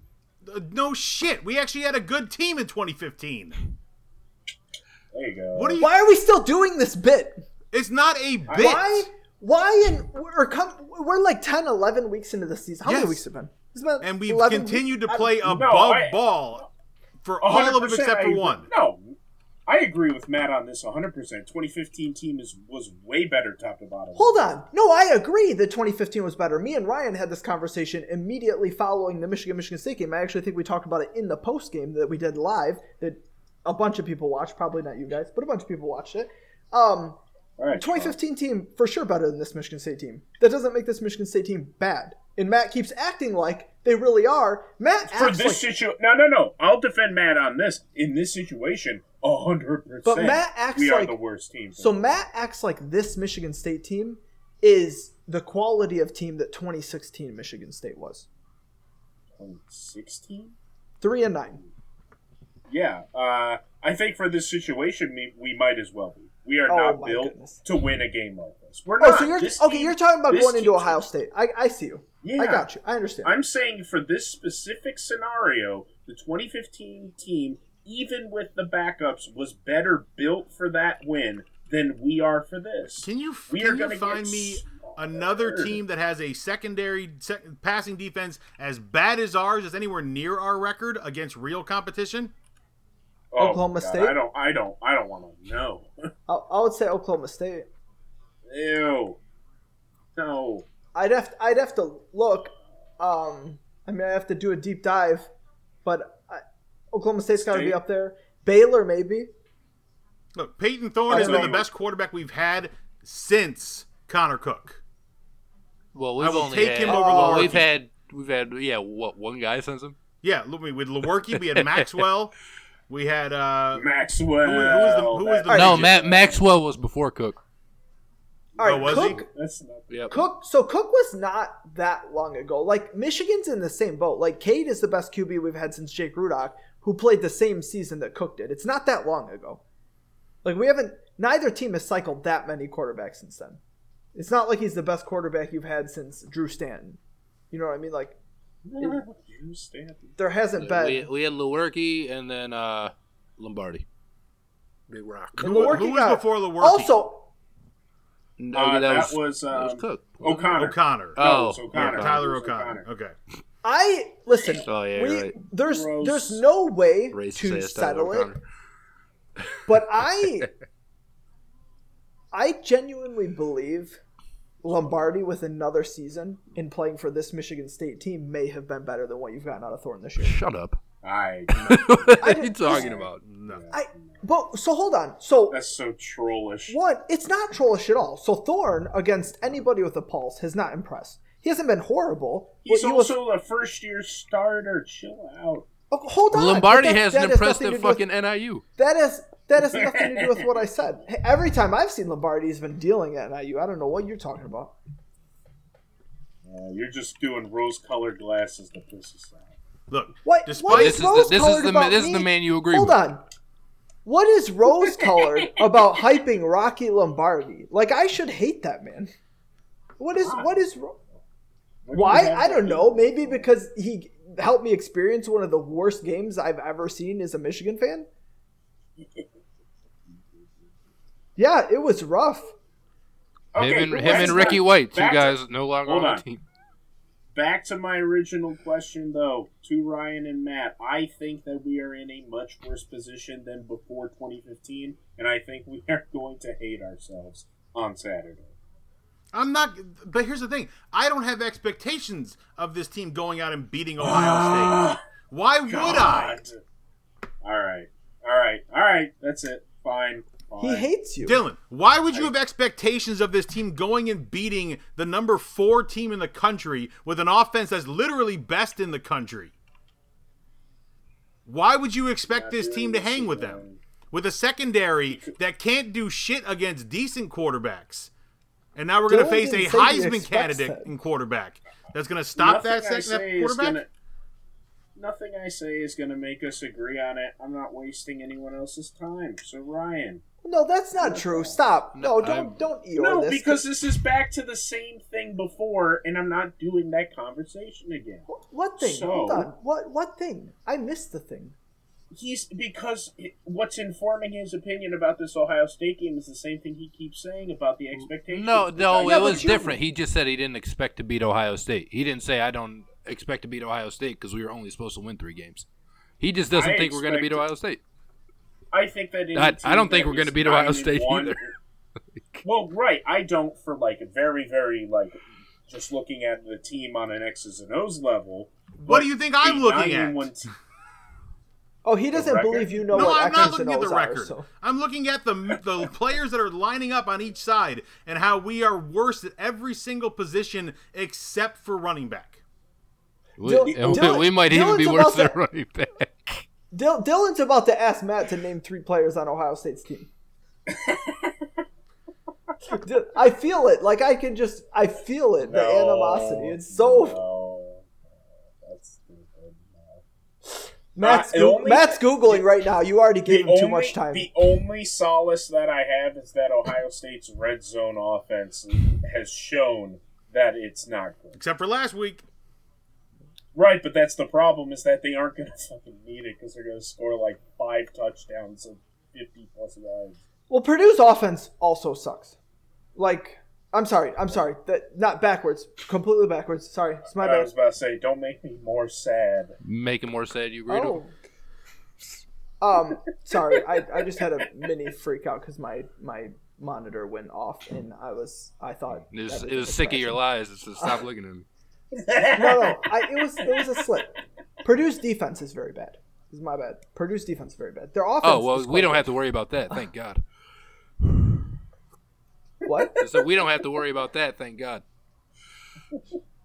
Well, you already. Yeah, it's Right. it's rough. Um, uh, Ohio State's defense also not special. They are they are so bad. They're not like, bad, Oh no. my god, So they're going to be if- great. And I was like, if you nah, look man. if you look if you look deeper than surface level statistics they're not bad. They're just not the level that By they should be at for their Right, ta- for their, their standards. standards. and especially for their talent level. Like they are way underperforming their talent level. But thank god because it would be a problem for everybody if not. Like if they were not underperforming their talent level it'd be georgia and ohio state in the title game. Like that would just be it. So i'm glad that they are because it makes them vulnerable the problem is as dylan was kind of talking about earlier how this michigan state team is not really equipped to handle this ohio state team uh, michigan state like not great at pass defense not again not as terrible as they appear although they've slipped more and more since the Michigan game. Like before the Michigan game, they were actually not they bad. were slipping on the field too. they Oh, the we Michigan up, game was rough, like- and then the Purdue game was really bad. I mean, think it we gave up Purdue game was 900 passing yards in the last two games or something. I Uh, yes, over 900. Well, if we're not, well, I don't know about how many did Maryland throw. I don't know. I think it was like 350. No, Like, no, it's- no yeah. Taulia got his But- but yeah. numbers. They just kept messing it up when they got near scoring area. Yeah, they kept having penalties. Yeah. Well, Like that's the thing. There was a lot of things that happened does. against Yeah, yeah, Maryland. yeah, The- three- the, the three intentional Three groundings. intentional groundings. Yeah, I've never like there was a lot life, of things that and Maryland did to that hurt again. themselves. So that if funny. had they not hurt That themselves, was this is a crazy. very close football game. But they kept hurting Maryland's themselves. offense, offensively, Maryland very similar to Nebraska in that they move the ball and do things that scares you, And then they but they shoot beat themselves in the in the foot. face. they Yeah. either turn the ball over, or they commit stupid penalties, or they have a drop. Like bad things happen and they just fall apart, even though they move Almost the ball like on Mike you enough to put fear in you. not a good coach. And oh, he's not a good coach. Hell no, he's not a good coach. But also he's he, so- he's at Maryland. All right, so like the, Maryland is a hard place to win at. Like at all. Yeah. There's not. It's not. It's not great. Like we're not. That, that Van Pelt money doesn't doesn't do it. It's, it's not going far enough. It's it's really not, man. They need. We, we need more Maryland segments on SportsCenter after dark. We got to fund fund the program. Uh, the Big Ten money has not gotten it done, but no, it's it's what we talked about before the game, and it's I, I ended up picking Maryland last week, even though I felt gross about it. It was are they going to make the mistakes and turn the ball over, or are they going to play a clean game and actually score as many points as they should on paper? They didn't. They they played the opposite of a clean game. They had a couple turnovers, although less than you'd think, because there were a bunch of fumbles in that game. I think, but like none recovered. Um, I'm trying. I think it was that game, right? Had like three fumbles, but none recovered by the other team. Um, they just the No, penalties. I think we were crazy. even Like on turnovers if you include the hail mary at the end of the first half. That does not count. No, they counted on the scoreboard, but no, it does not count. Wait, hold on. Who threw that? Michigan State did. Yeah, Thorne threw that. Yeah, right? Thorne threw. Okay, I was okay. Doesn't count. If if Taulia threw it, then it counted. O- only, only counts for him. Payton's done. Pey- And Payton Thorne played really good, by the way. Like he's, he had a really clean game. Yeah, He played awesome. Which is why your Um, Rocky Lombardi shit is so amazing. But it's but again, it's against Maryland. Like it's so. I don't think Michigan's defense is anything special. I think they're solid. Did I say Michigan? Taylor I Lewan certainly thought so.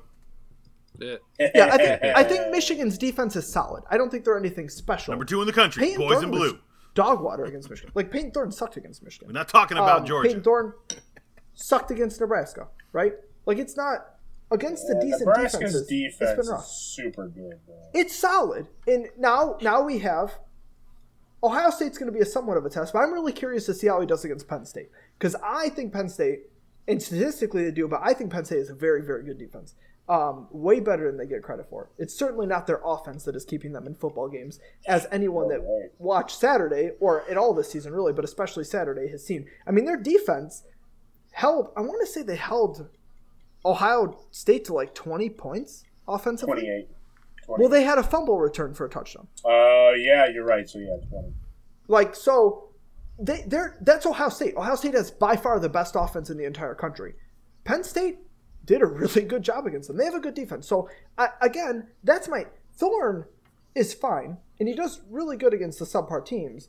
I just have not seen him have a good game against a good defense. I haven't seen it. I'm not saying he can't. I haven't seen it yet, and I've seen him struggle. So that's where I'm just not elevating him to even Connor Cook level. But I will agree that he's better than Brian Lewerke. But it doesn't matter. What matters is this week against Ohio State. How is your pass defense going to handle at all what they bring to the table?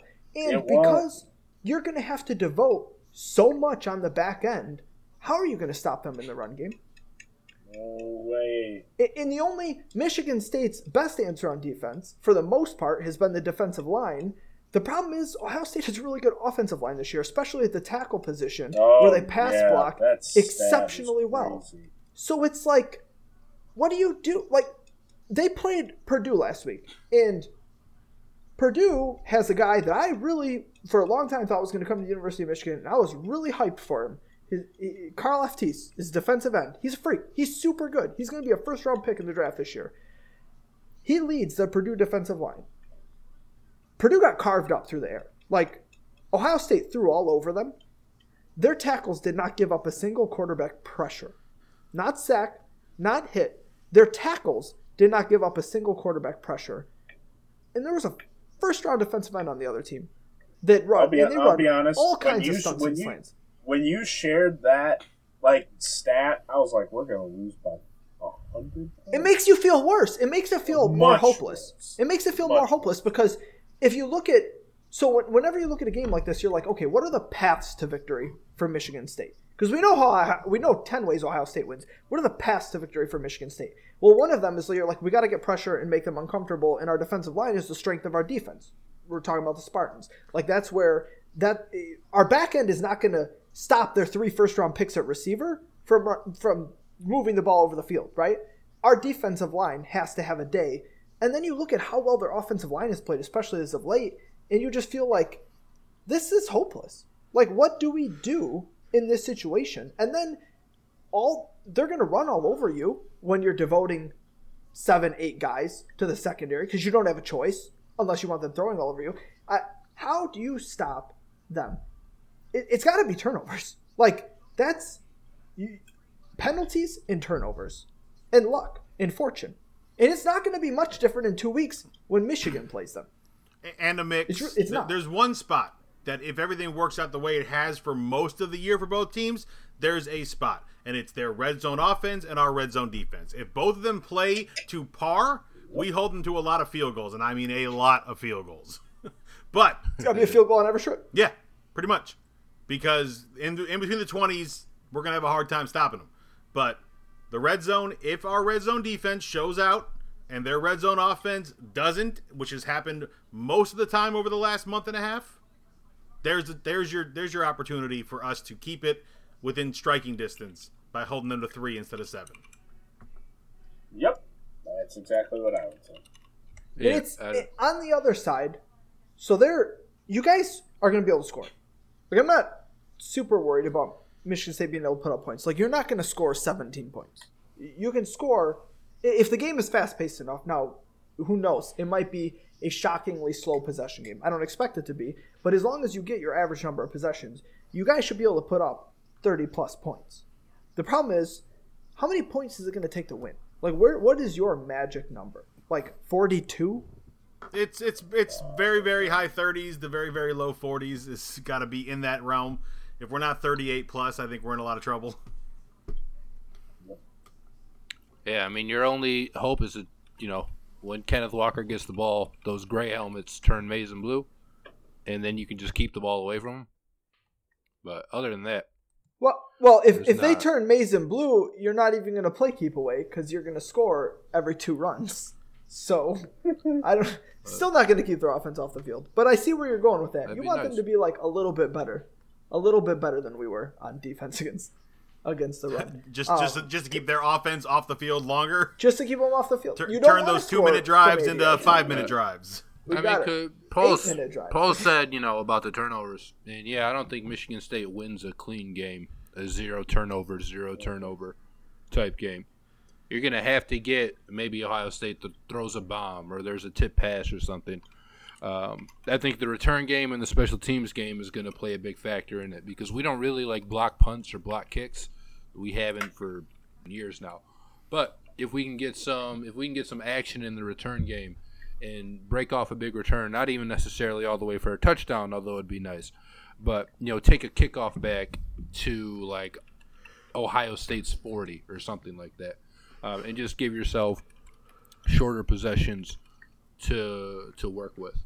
So all, all the cliches is how we win the game. is don't turn the ball over uh, and make them turn it over and, you know, make less mistakes than Ohio State does, and just hope some of their mistakes on their end are uh, a little bit more critical. I, who mentioned earlier the disrespect? I thought I want to say it was Dylan. No, that was it me. Might have been Matt. That I was- think that it was- Matt. yeah, in the It chat. was Matt. Yeah. The 19 point So- spread for a number four versus number seven team So I find it. so. Should be I find it interesting It's bigger than Purdue. because as we discuss this game, it doesn't sound like it doesn't sound that disrespectful. I guess Right. I mean, no, you're right. And like, if there's a spot to play up, I guess in Michigan State's favor, this is really the first like college football playoff knockout game we've gotten this year that I can think of, where like there's two teams that absolutely have a chance, and the loser is obviously out of it. Now, I want to give. I mean, I'm Ohio not trying State to can promote false too, hope. but, but Michigan State can play. I want to be clear about. I want to be clear about two things before I say this. One, I'm not trying to promote false hope, but more importantly, I am not trying to downplay anything in the event that we all end up shocked and Michigan State wins this game. Okay, I want to be very upfront. But if there is one reason for hope, I, don't recall, and I don't. I mean, it's. I mean, it's, I think it's been a long time, if if even ever, re, like in this decade. Michigan State does not normally play Ohio State the week before Ohio State plays Michigan.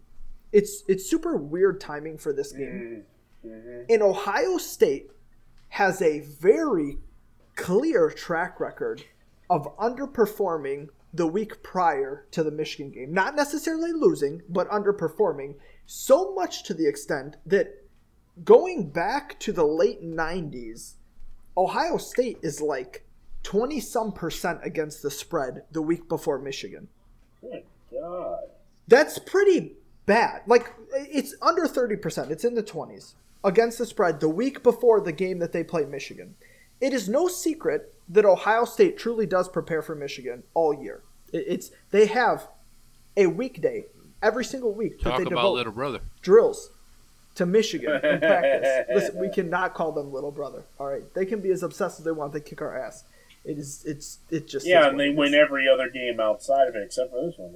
Well, again, It- to be fair, you said against the spread. against the spread. Now, if we uh, one that I would point to very recently because it was, well, it, it was the last time that Michigan played Ohio State. The game before, a very good Ohio State team played a wildly overmatched Maryland team. Right? We've talked about how Maryland, not a very good football team, hasn't been a very good football team. That Maryland team lost by a point, and w- was a two-point conversion away from winning against Ohio State Yeah, I remember that. it, it was it, it, that game was so bad. Like Ohio State played so bad that game. Michigan ended up favored against Ohio State in Columbus, which was a horrifying mistake by Vegas. Absolutely horrifying. They just made the loss so the brutal loss so much worse. We did But- it on purpose. This is not that game was not a uncommon thing for Ohio State to have a letdown, even though they didn't lose before the Michigan game. That's the the only other argument for Michigan State is that's why you play the games. Because who knows? Well, it's not- Maybe. So I think now that I think is a little disrespectful. Like I don't think so. I think it's honest, to be honest. I, I think you have a better chance than oh No. sometimes giant No. upsets happen. nope. I disagree. Like, I don't-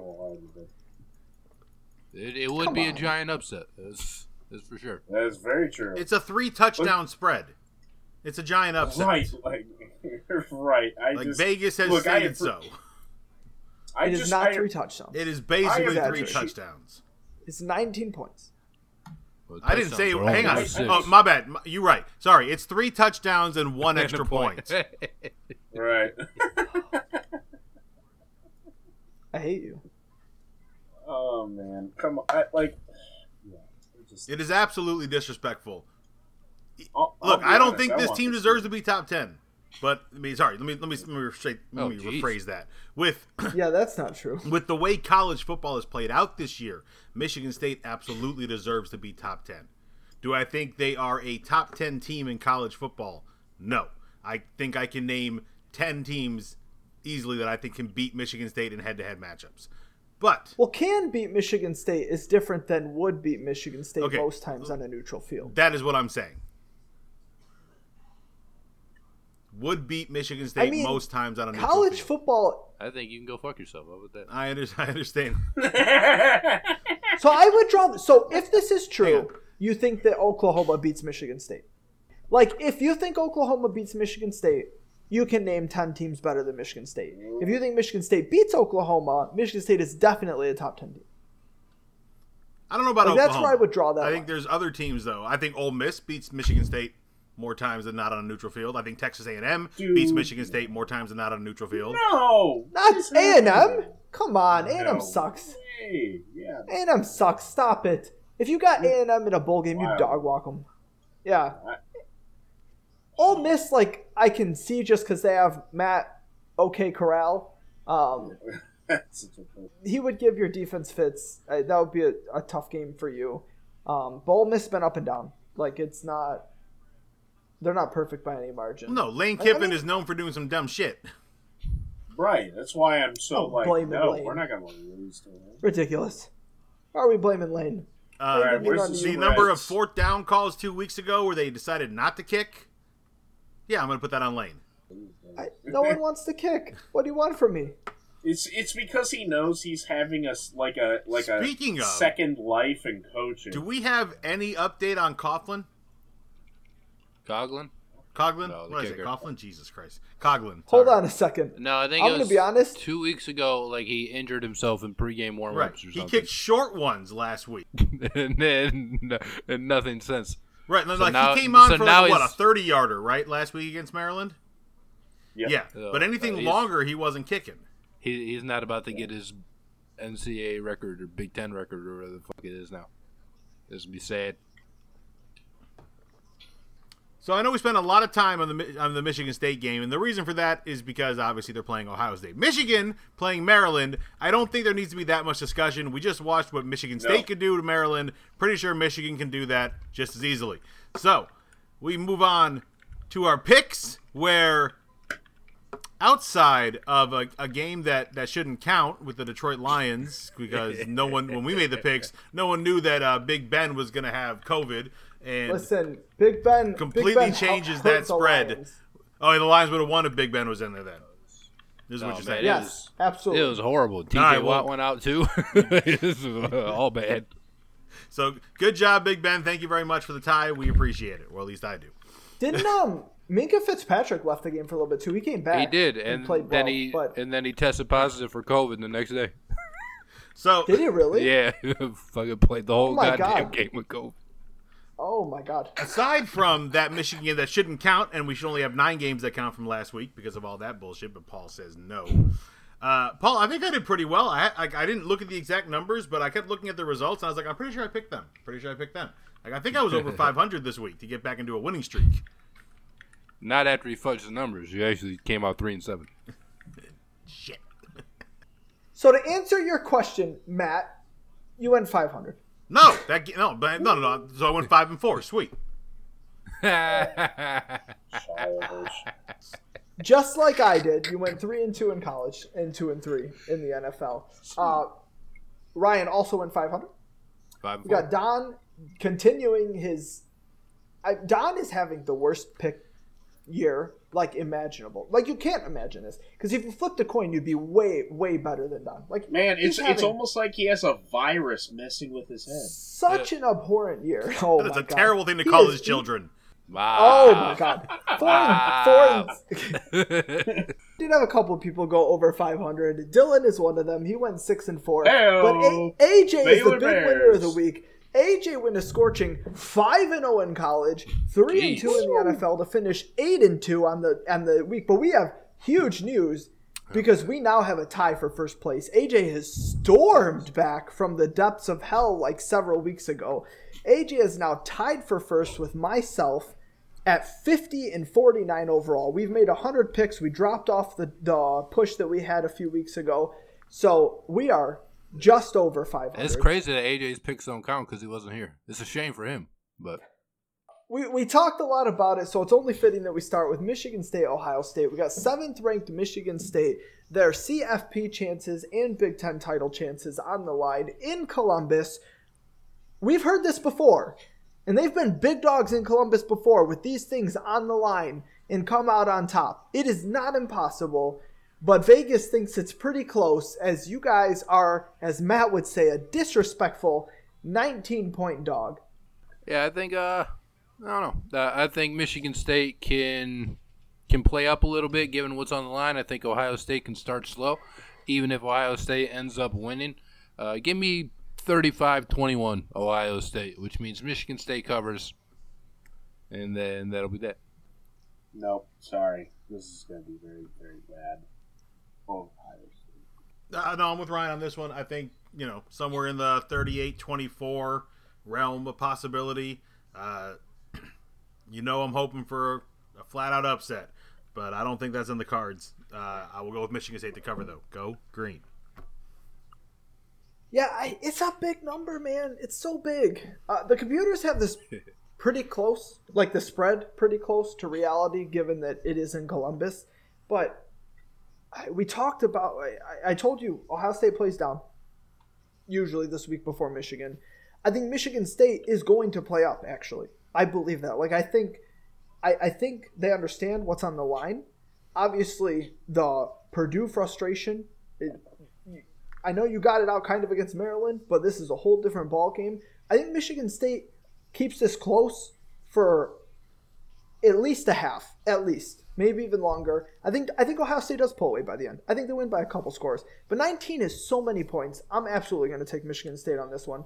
And for this podcast, before we we don't have AJ and Don's picks live tonight, but for this podcast, Dylan is on an island taking Ohio State. It's a lot of points, man. We believe a little bit at least in the Fighting Mel Tuckers. And then we move on to somebody that I don't believe in at What all. What did I say, Paul? Matt Campbell. I said, stop What? putting this damn team on the picks. Oh, I, Stop I can't help putting it. I Oklahoma cannot. on the I, picks. It's it's it's, Oh, it's, not can't even a ranked matchup this week. He doesn't have an excuse. I, God, hold I hate on. this There's team. not. There's not enough ranked matchups this week. Relax. Um, Hold on. I'm looking. No, there's I not. bet I can There's, there's really there's, there's not that many good. Wait, uh, hold on. You're telling me you couldn't put Wake Forest Clemson on here? Oh, Clemson? Clemson for the outright upset. Garbage? Let's go. That's our pick. garbage ass Clemson. the Clemson's? No, favorite. seriously. Clemson's favorite. They're favored by four Listen, points. No, well, we got fraud ass fraud ass Matt Campbell because I don't want to talk about Why? Dabo because I get a year to not talk about Dabo Swinney at all. A whole year that I don't have to say a word about Dabo Swinney, and I'm going to keep it that SMU way. against Cincinnati. That's you should appreciate it. Man, this is there are so many better games to pick. Nope, this is this uh, is the game. we can pick a Michigan hockey game instead of uh, Oh, my God. Oklahoma. Iowa State fraud ass Matt Campbell, but he has beaten Gonna Oklahoma a few Cincy times. SMU. It, it, it- That's it's what like I the said. only.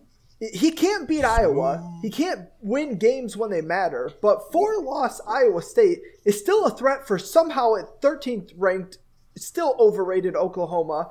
Caleb Williams clearly not their savior. As they got the pretty much got the brakes beat off them by Baylor. Like the game was not as close as the score, in my opinion. Even though Baylor ran up the score, which is ironic because technically, Oh, good. like, but it, it was the coolest thing in the world, right? Like Most so bad. everybody loved it. Like I wish more teams would do it. I wanted Michigan to punch it in against James Franklin last week when we just decided to kneel out the ball in the, on the shadow of their goal line, which is embarrassing enough. But I would want to punch it in too. I love what Baylor did.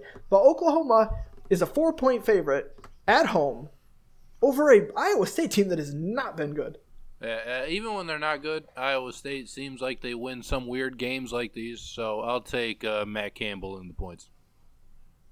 I'll take uh, I'll take Clemson for the upset with you, Ryan. I agree. It's not an upset. They're favorite. Is, is that Iowa State for you, buddy? uh, no, I'll take the team that is favored by four points. I'll take Texas. Clemson. Rhombus. Sorry, Dylan's taking Oklahoma apparently. oh, I'll take Oklahoma. All right, yeah. Uh, Matt Campbell just continues being a fraud and always beat Oklahoma Hey, a few, hey. few spots. And Matt times in doesn't this spot. count. Am I, am I not a part of this? this Am I not a part of this podcast? Oh, I swear to God, I thought Matt said I'll take Oklahoma. I said Dylan I swear takes to God. Oklahoma. No, he said I would. Oh, I'm sorry. I'm Although sorry. He's gonna take I hate this game. I apologize, man. I, I am going to take Oklahoma too. I hate this game. Uh, they at should win by a touchdown. I- They're not a good team. I hope Iowa State wins just to screw them some more, though. But I'm picking Oklahoma. All right, so Riley talk to LSU by the if way. there's anything we've learned this year, if you have a head coach whose last name is Campbell, you're probably not in a good spot. Like it's just, it's not going to work out. You're not going to win the football games that you should. Uh, is a Lions fan, I can attest to it, and I know that Cyclone fans can attest to it. From a top ten ranking to four losses by mid-November, What a- and another another one coming. And think people wanted this guy to come to Michigan. Are you out of your goddamn mind? He said that he's Um, still targeting the job. Unbelievable. What? Good for you, Uh, buddy. You're not. Matt Yeah, Matt I- Campbell I- said he's targeting the Michigan job. Yeah, apparently ESPN reported that Matt Campbell apparently is holding out for either Ohio State. Notre Oh, Dame, oh, well that's Michigan. that's different than him coming out and like, hey guys, uh, no, by no, the way, no, they said that it was from like either his agent or a representative or something. I get it. That- It just sounded like in a press conference. They were like, "What are your what's Oh, your future no, no. plans?" He was like, "But as soon as Harbaugh gets out of there, That, that must make Iowa State feel good. They're like, oh, good, because you ain't nowhere near good enough for any of those three jobs. So Right, you ain't going nowhere. Well, hold on. For he is good enough for Iowa State. I mean, he has yes, Iowa but he's State. not Like, good Iowa enough for State's Notre Dame, Michigan, or Ohio State. Correct, but he is good enough for Ohio State All to right. lose by a touchdown to Oklahoma. And we're going to move on to a game that no one complained about this just because it's ranked, but it's a much worse game. Uh, 21st ranked Arkansas travels to Tuscaloosa as 20 and a half point dogs. Alabama covered a 50 point spread last week. I know it was to a wor- uh, probably worse team than Arkansas. I think it was Louisiana Monroe or whatever the hell the Probably. SEC does in like those weird late uh, games. I'm still think it was gonna like take Morgan Alabama. State or something. Somebody, somebody they shouldn't be playing in November. Um, uh, I'll take Alabama in this game. I think I think they want to make that matchup with Georgia in the championship game as interesting as possible. I'll take Clemson here too because you're right. We should have had that game on this in this spot as well. But all joking Uiagalelei aside, really coming along? all, all joking aside, though, the last time Arkansas played a team of this caliber, they got shut out. So I will take Alabama. Yeah, Sam Pittman not looking so great in No, those all. spots. So, coming into this game this season, Alabama is six and four against the spread, only three and three against the SEC. Razorbacks are two and one against the spread as an underdog, and they're also riding a three-game winning streak. And this Alabama defense is not good enough to shut out Arkansas, so I don't think that's going to happen again. 21 and a half is a lot of points, It's 20 and a half. or is it 20 and a half?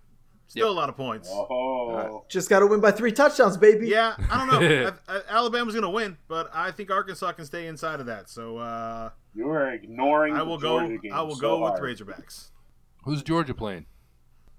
I don't know, but I was just saying, like, Oh. last time Arkansas was in the spot, game day, Oh, and everything. I they thought you meant like Paul didn't pick Yeah, the Georgia and. Alabama and I was No, I'm are they saying- playing? No, Yeah. no, no. I'm saying that because Matt was like, "Oh, they're two and one against the spread in ranked games." It's like, yeah. What about that one loss? Yeah, against the best defense in all of football by a wide, wide margin. Hey, They it's not like Al- it's not like score. Alabama's, Alabama's bad defense, is not on Georgia's level.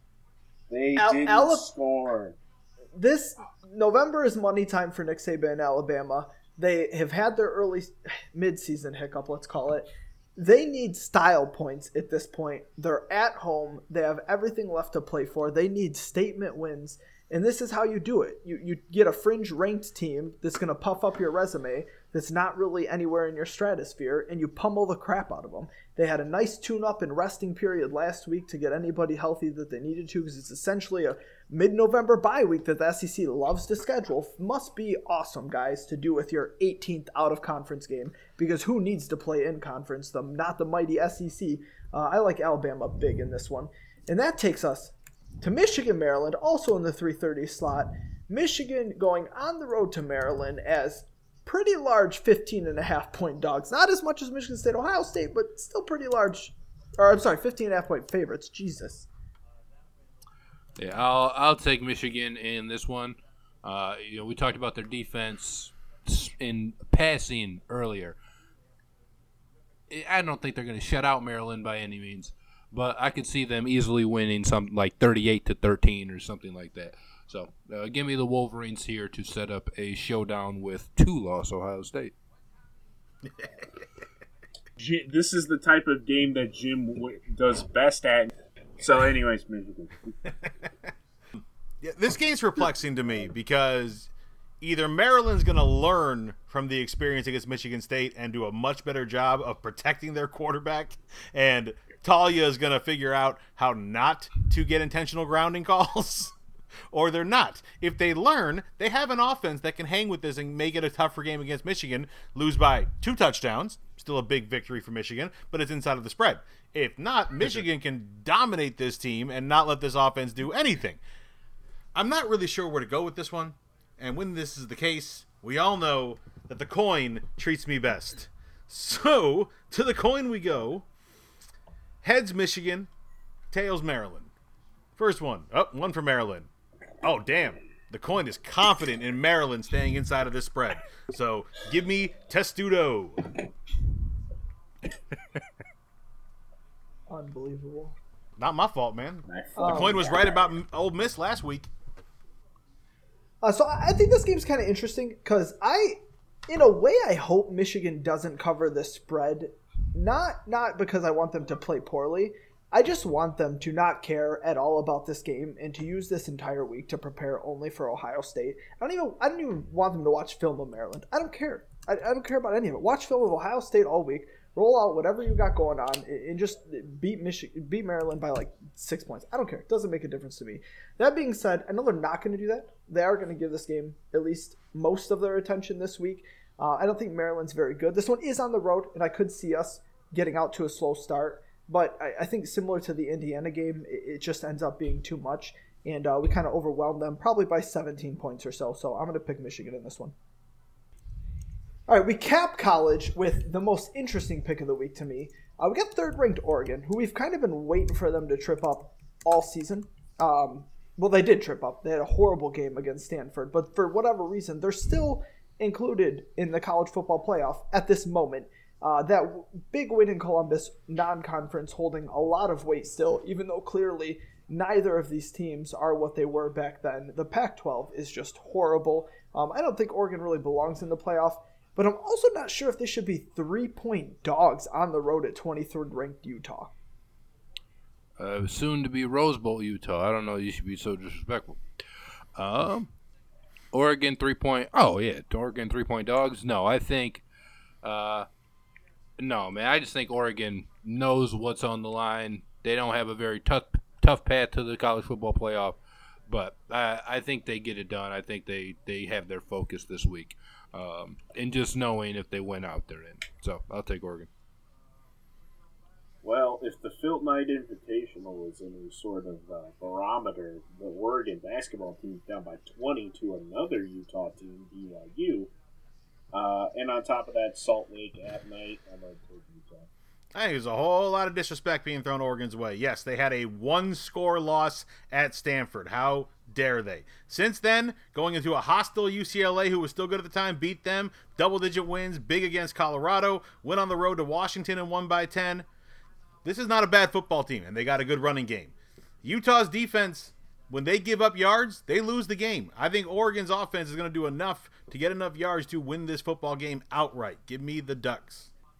I, I want Oregon to lose super bad. One, because I don't think they belong in the playoff, but I want to play them in the Rose Bowl. Because I don't want to play a bum like Utah in the Rose Bowl. And what I think is the most wild thing about this college football season, it's it's like it's crazy. Utah winning this game basically keeps them out of the Rose Bowl. Utah losing this game potentially puts them in the Rose Bowl. It's what, what? It's so weird. It's just a messed up season. Uh, unfortunately, I have Oregon winning it. I, also think it's kind of a disrespectful spread. Um, Oregon is miles better than Utah is, uh, even if they don't quite belong in the college football playoff. Uh, Utah being favored at all, I don't. You could play this game on the freaking moon, okay? You you could play this game with a thousand Mormons in attendance and nobody else in like a dark lit hallway. It doesn't matter. Like, Oregon's winning this game. Uh, disrespectful spread. Take the Oregon money line. That concludes the college picks for this week. We head over to the NFL, where things have been pretty brutal for most of the season for most of us. Not that the picks haven't, in general, been pretty brutal for most of us. But we start with a surging team, Indianapolis Colts, traveling to a hopefully recovered team, although playing the Jets uh, will recover a lot of teams. Buffalo looked much better last week than they did against the Jaguars. Buffalo seven point home favorites over Indy.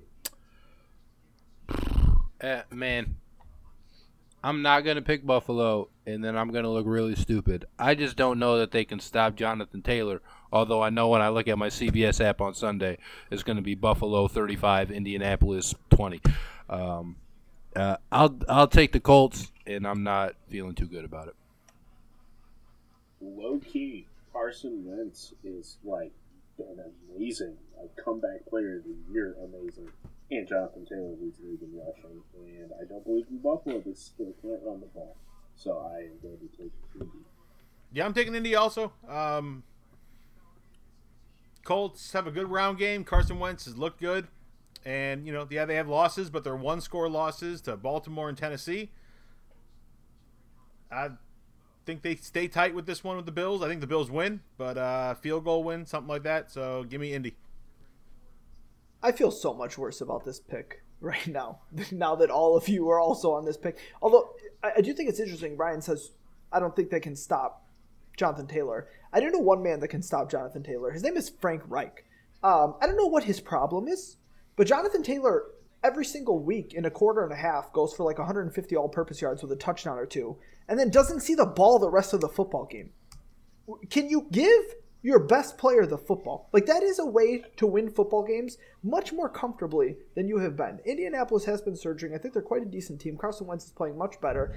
Uh, Buffalo still is rolling Zack Moss out at running back, whose only purpose is to score less points for the team. That's his job on Buffalo is we don't need a touchdown this drive.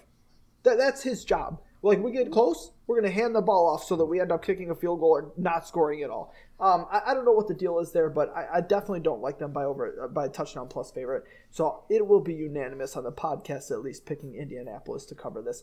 The other one o'clock game, we got Green Bay who kind of got right last week, even though Aaron Rodgers did not look right.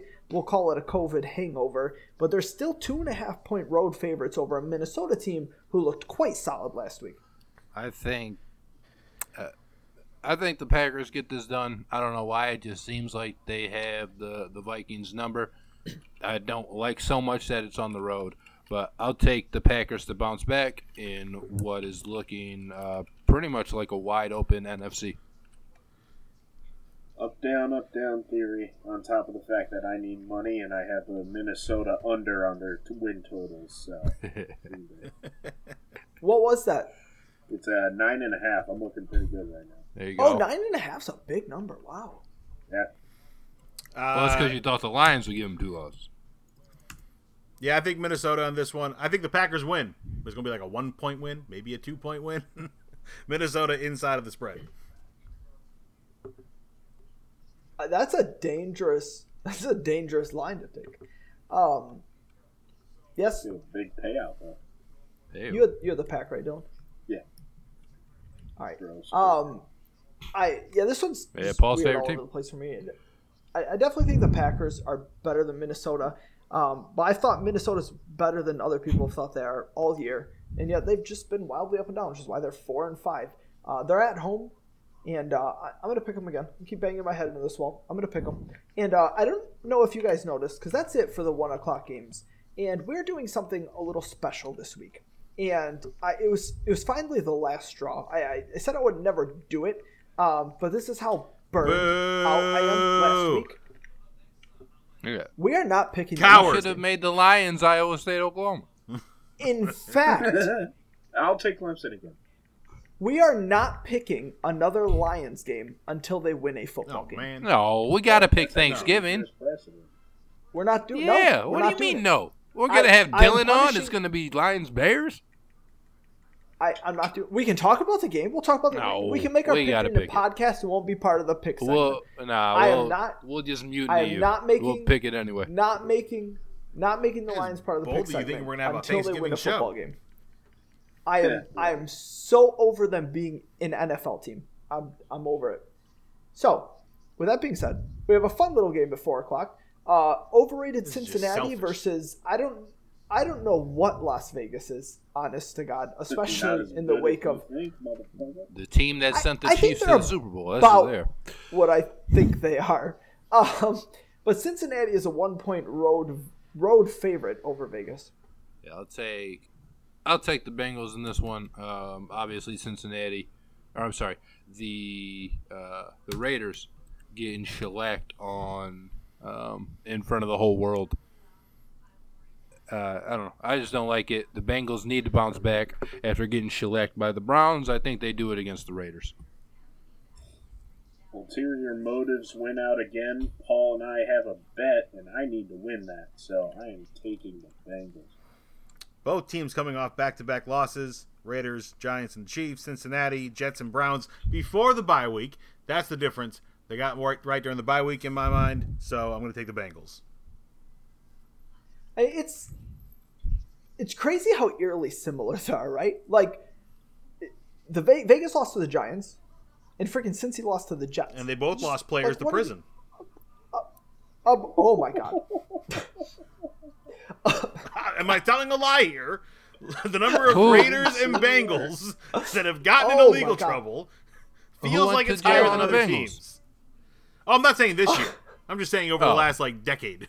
like I know, I knew what you referred to. So. Well, te- technically, I don't think Ruggs is in prison. Yes. Oh. Yeah. Holding cell. Well, you got you um, got to have a trial first. Yeah. Uh, abhorrent losses to New York teams, followed up by stinkers against possible AFC contenders. Although the Chiefs have looked rough in Cleveland without the running game. Yikes. Uh, I'm going to take Vegas this one. I, I still think I, I, believe in Vegas simply more than I believe in the Bengals. No, it's not that. It's really not. Um, and you were on me with the Cincy overrated train as well. Okay, so I don't, I don't want to hear from you either. Um, I, I, just believe in Vegas a little more in Cincinnati. They're at home and they're getting a point, so I like all of that. And that takes us to 425 game. We got all over the place here. Dallas traveling to Kansas City, who Vegas thinks is apparently right as rain after whooping the Vegas last week. Two and a half point home favorites over Dallas, a Dallas team that I believe is seven and two. Yes. Yeah, this is a potential Super Bowl preview. I think, man. Oh, stop it! Ryan, we've done this before. Don't do it again. Because I've liked Dallas this year, but I've always tried to derail the cast already. I've always thought that the Chiefs were going to get it right. I think it'll be a close game. I think it'll be a good game, but it is in Kansas City. Uh, if the Chiefs win, you know the probability is that it's not only by one or two. So I'll take I'll take the Chiefs in this game. I expect it to be a very good game, though. I'm excited to watch it. Yeah, that's going to be pretty litty, but that doesn't change the fact that uh, I think Kansas City looks like they're at least righted enough to beat a Dallas team that just I don't know that Denver loss just really looms large for me. So I will take Kansas City. Yeah, it's a no-brainer. It, it helped you. Why you ain't on? What'd you say, Matt? Yeah, this is a no-brainer. Give me the Chiefs. Everyone's on the Chiefs. Yeah, I don't believe in this Dallas team at all. See, I. Ooh, Oregon's coming back. See, back. I think it's. So I, you guys know my hate. I, hate is the wrong word. You guys know how overrated I think Dak Prescott. Is. No, it's a, it's a black quarterback. How overrated I think Dak Prescott is. Stop. They're both black quarterbacks. He's hold on. Kermit. Kermit is Kermit is what they like to call black-ish.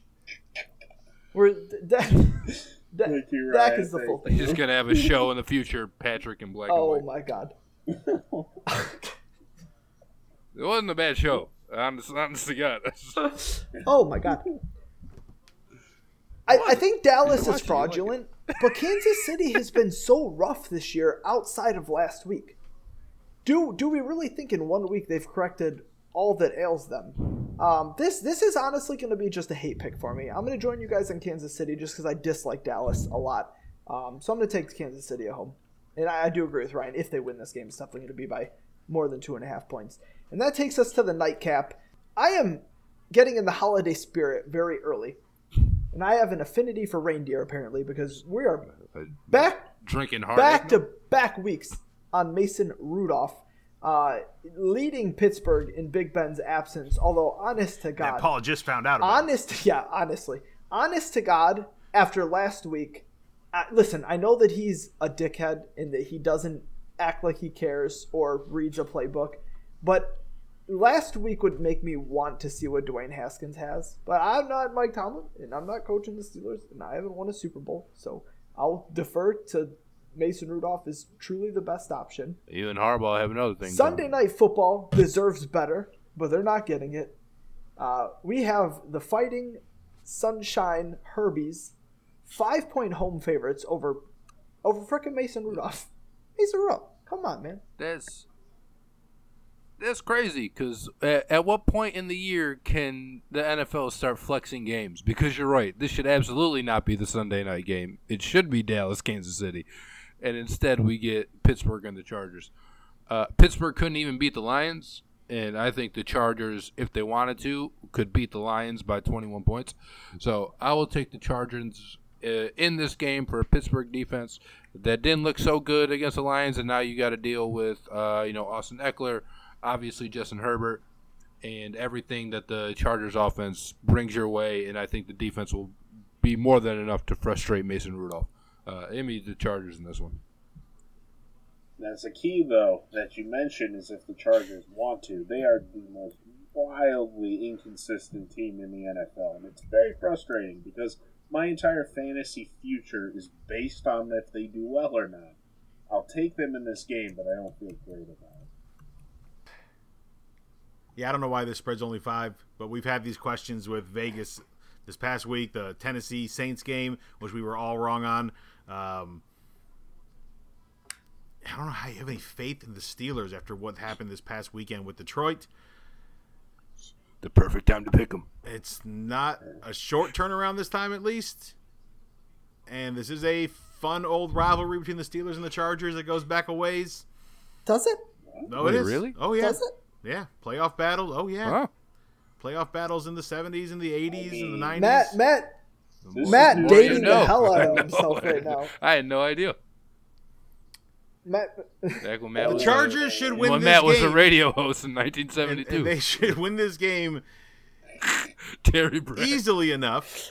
no wonder. But no wonder something's he- telling me Pittsburgh is going to come to play. Najee Harris is going to be a much bigger part of the game, and the Chargers are not going to run away with this one. So give me the Steelers. What I'm learning is that Matt was taking Terry's money way before Fox was giving it away. That's right. Went ten thousand dollars of Terry's money. I, I actually I cannot believe Matt just picked Pittsburgh.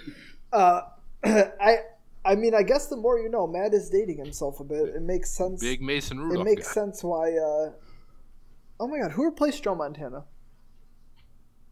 Steve Young. Steve Young. Yeah, God, I forgot his name for a second. Um, it, makes sense why Matt. That's okay. He's forgettable. it makes sense why Matt's such a big fan. Not of, like Joe is. makes sense. Not like Joe Cool, baby. makes sense why Matt's such a big fan of those teams when he uh, that was back in his radio career. It's a long time ago. But uh, I, I don't I don't know how you don't pick the Chargers here. Like even if even if you're like oh Vegas knows or this is a spot for Pittsburgh to bounce back or like they're gonna be healthier. God knows whatever mental gymnastics you have to do to pick them to keep a game close with Mason Rudolph at quarterback against an actual football team. I know I just talked mad crap about Joe Lombardi, who really does suck, but I mean it's it's Pittsburgh without a quarterback. Not that Big Ben has been great this season, but come on, dog. I, LA easily, and that concludes our picks for this week. Joe Lombardi finally has a quarterback. I, God. dude, oh my god, and that I have concludes our show. enough Ryan, tonight. do the thing. Well, uh, if you guys want some good primetime performances, make sure you listen to the podcast. Uh, we are available on Spot, Spotify, Podbean, and Apple Podcasts. It's not called iTunes anymore, which I frequently forget. And then make sure you follow us on our social medias. You can just type our name in your search engine, probably Google. Uh, we'll find us on Facebook, Twitter, and YouTube as Sports Carnage Podcast. For Dylan Bear, Paul Rashawn, Ryan Griffin, I'm Matt Basson. We are Sports Carnage. Thank you for spending a couple hours with us this week. We'll be back with y'all next week.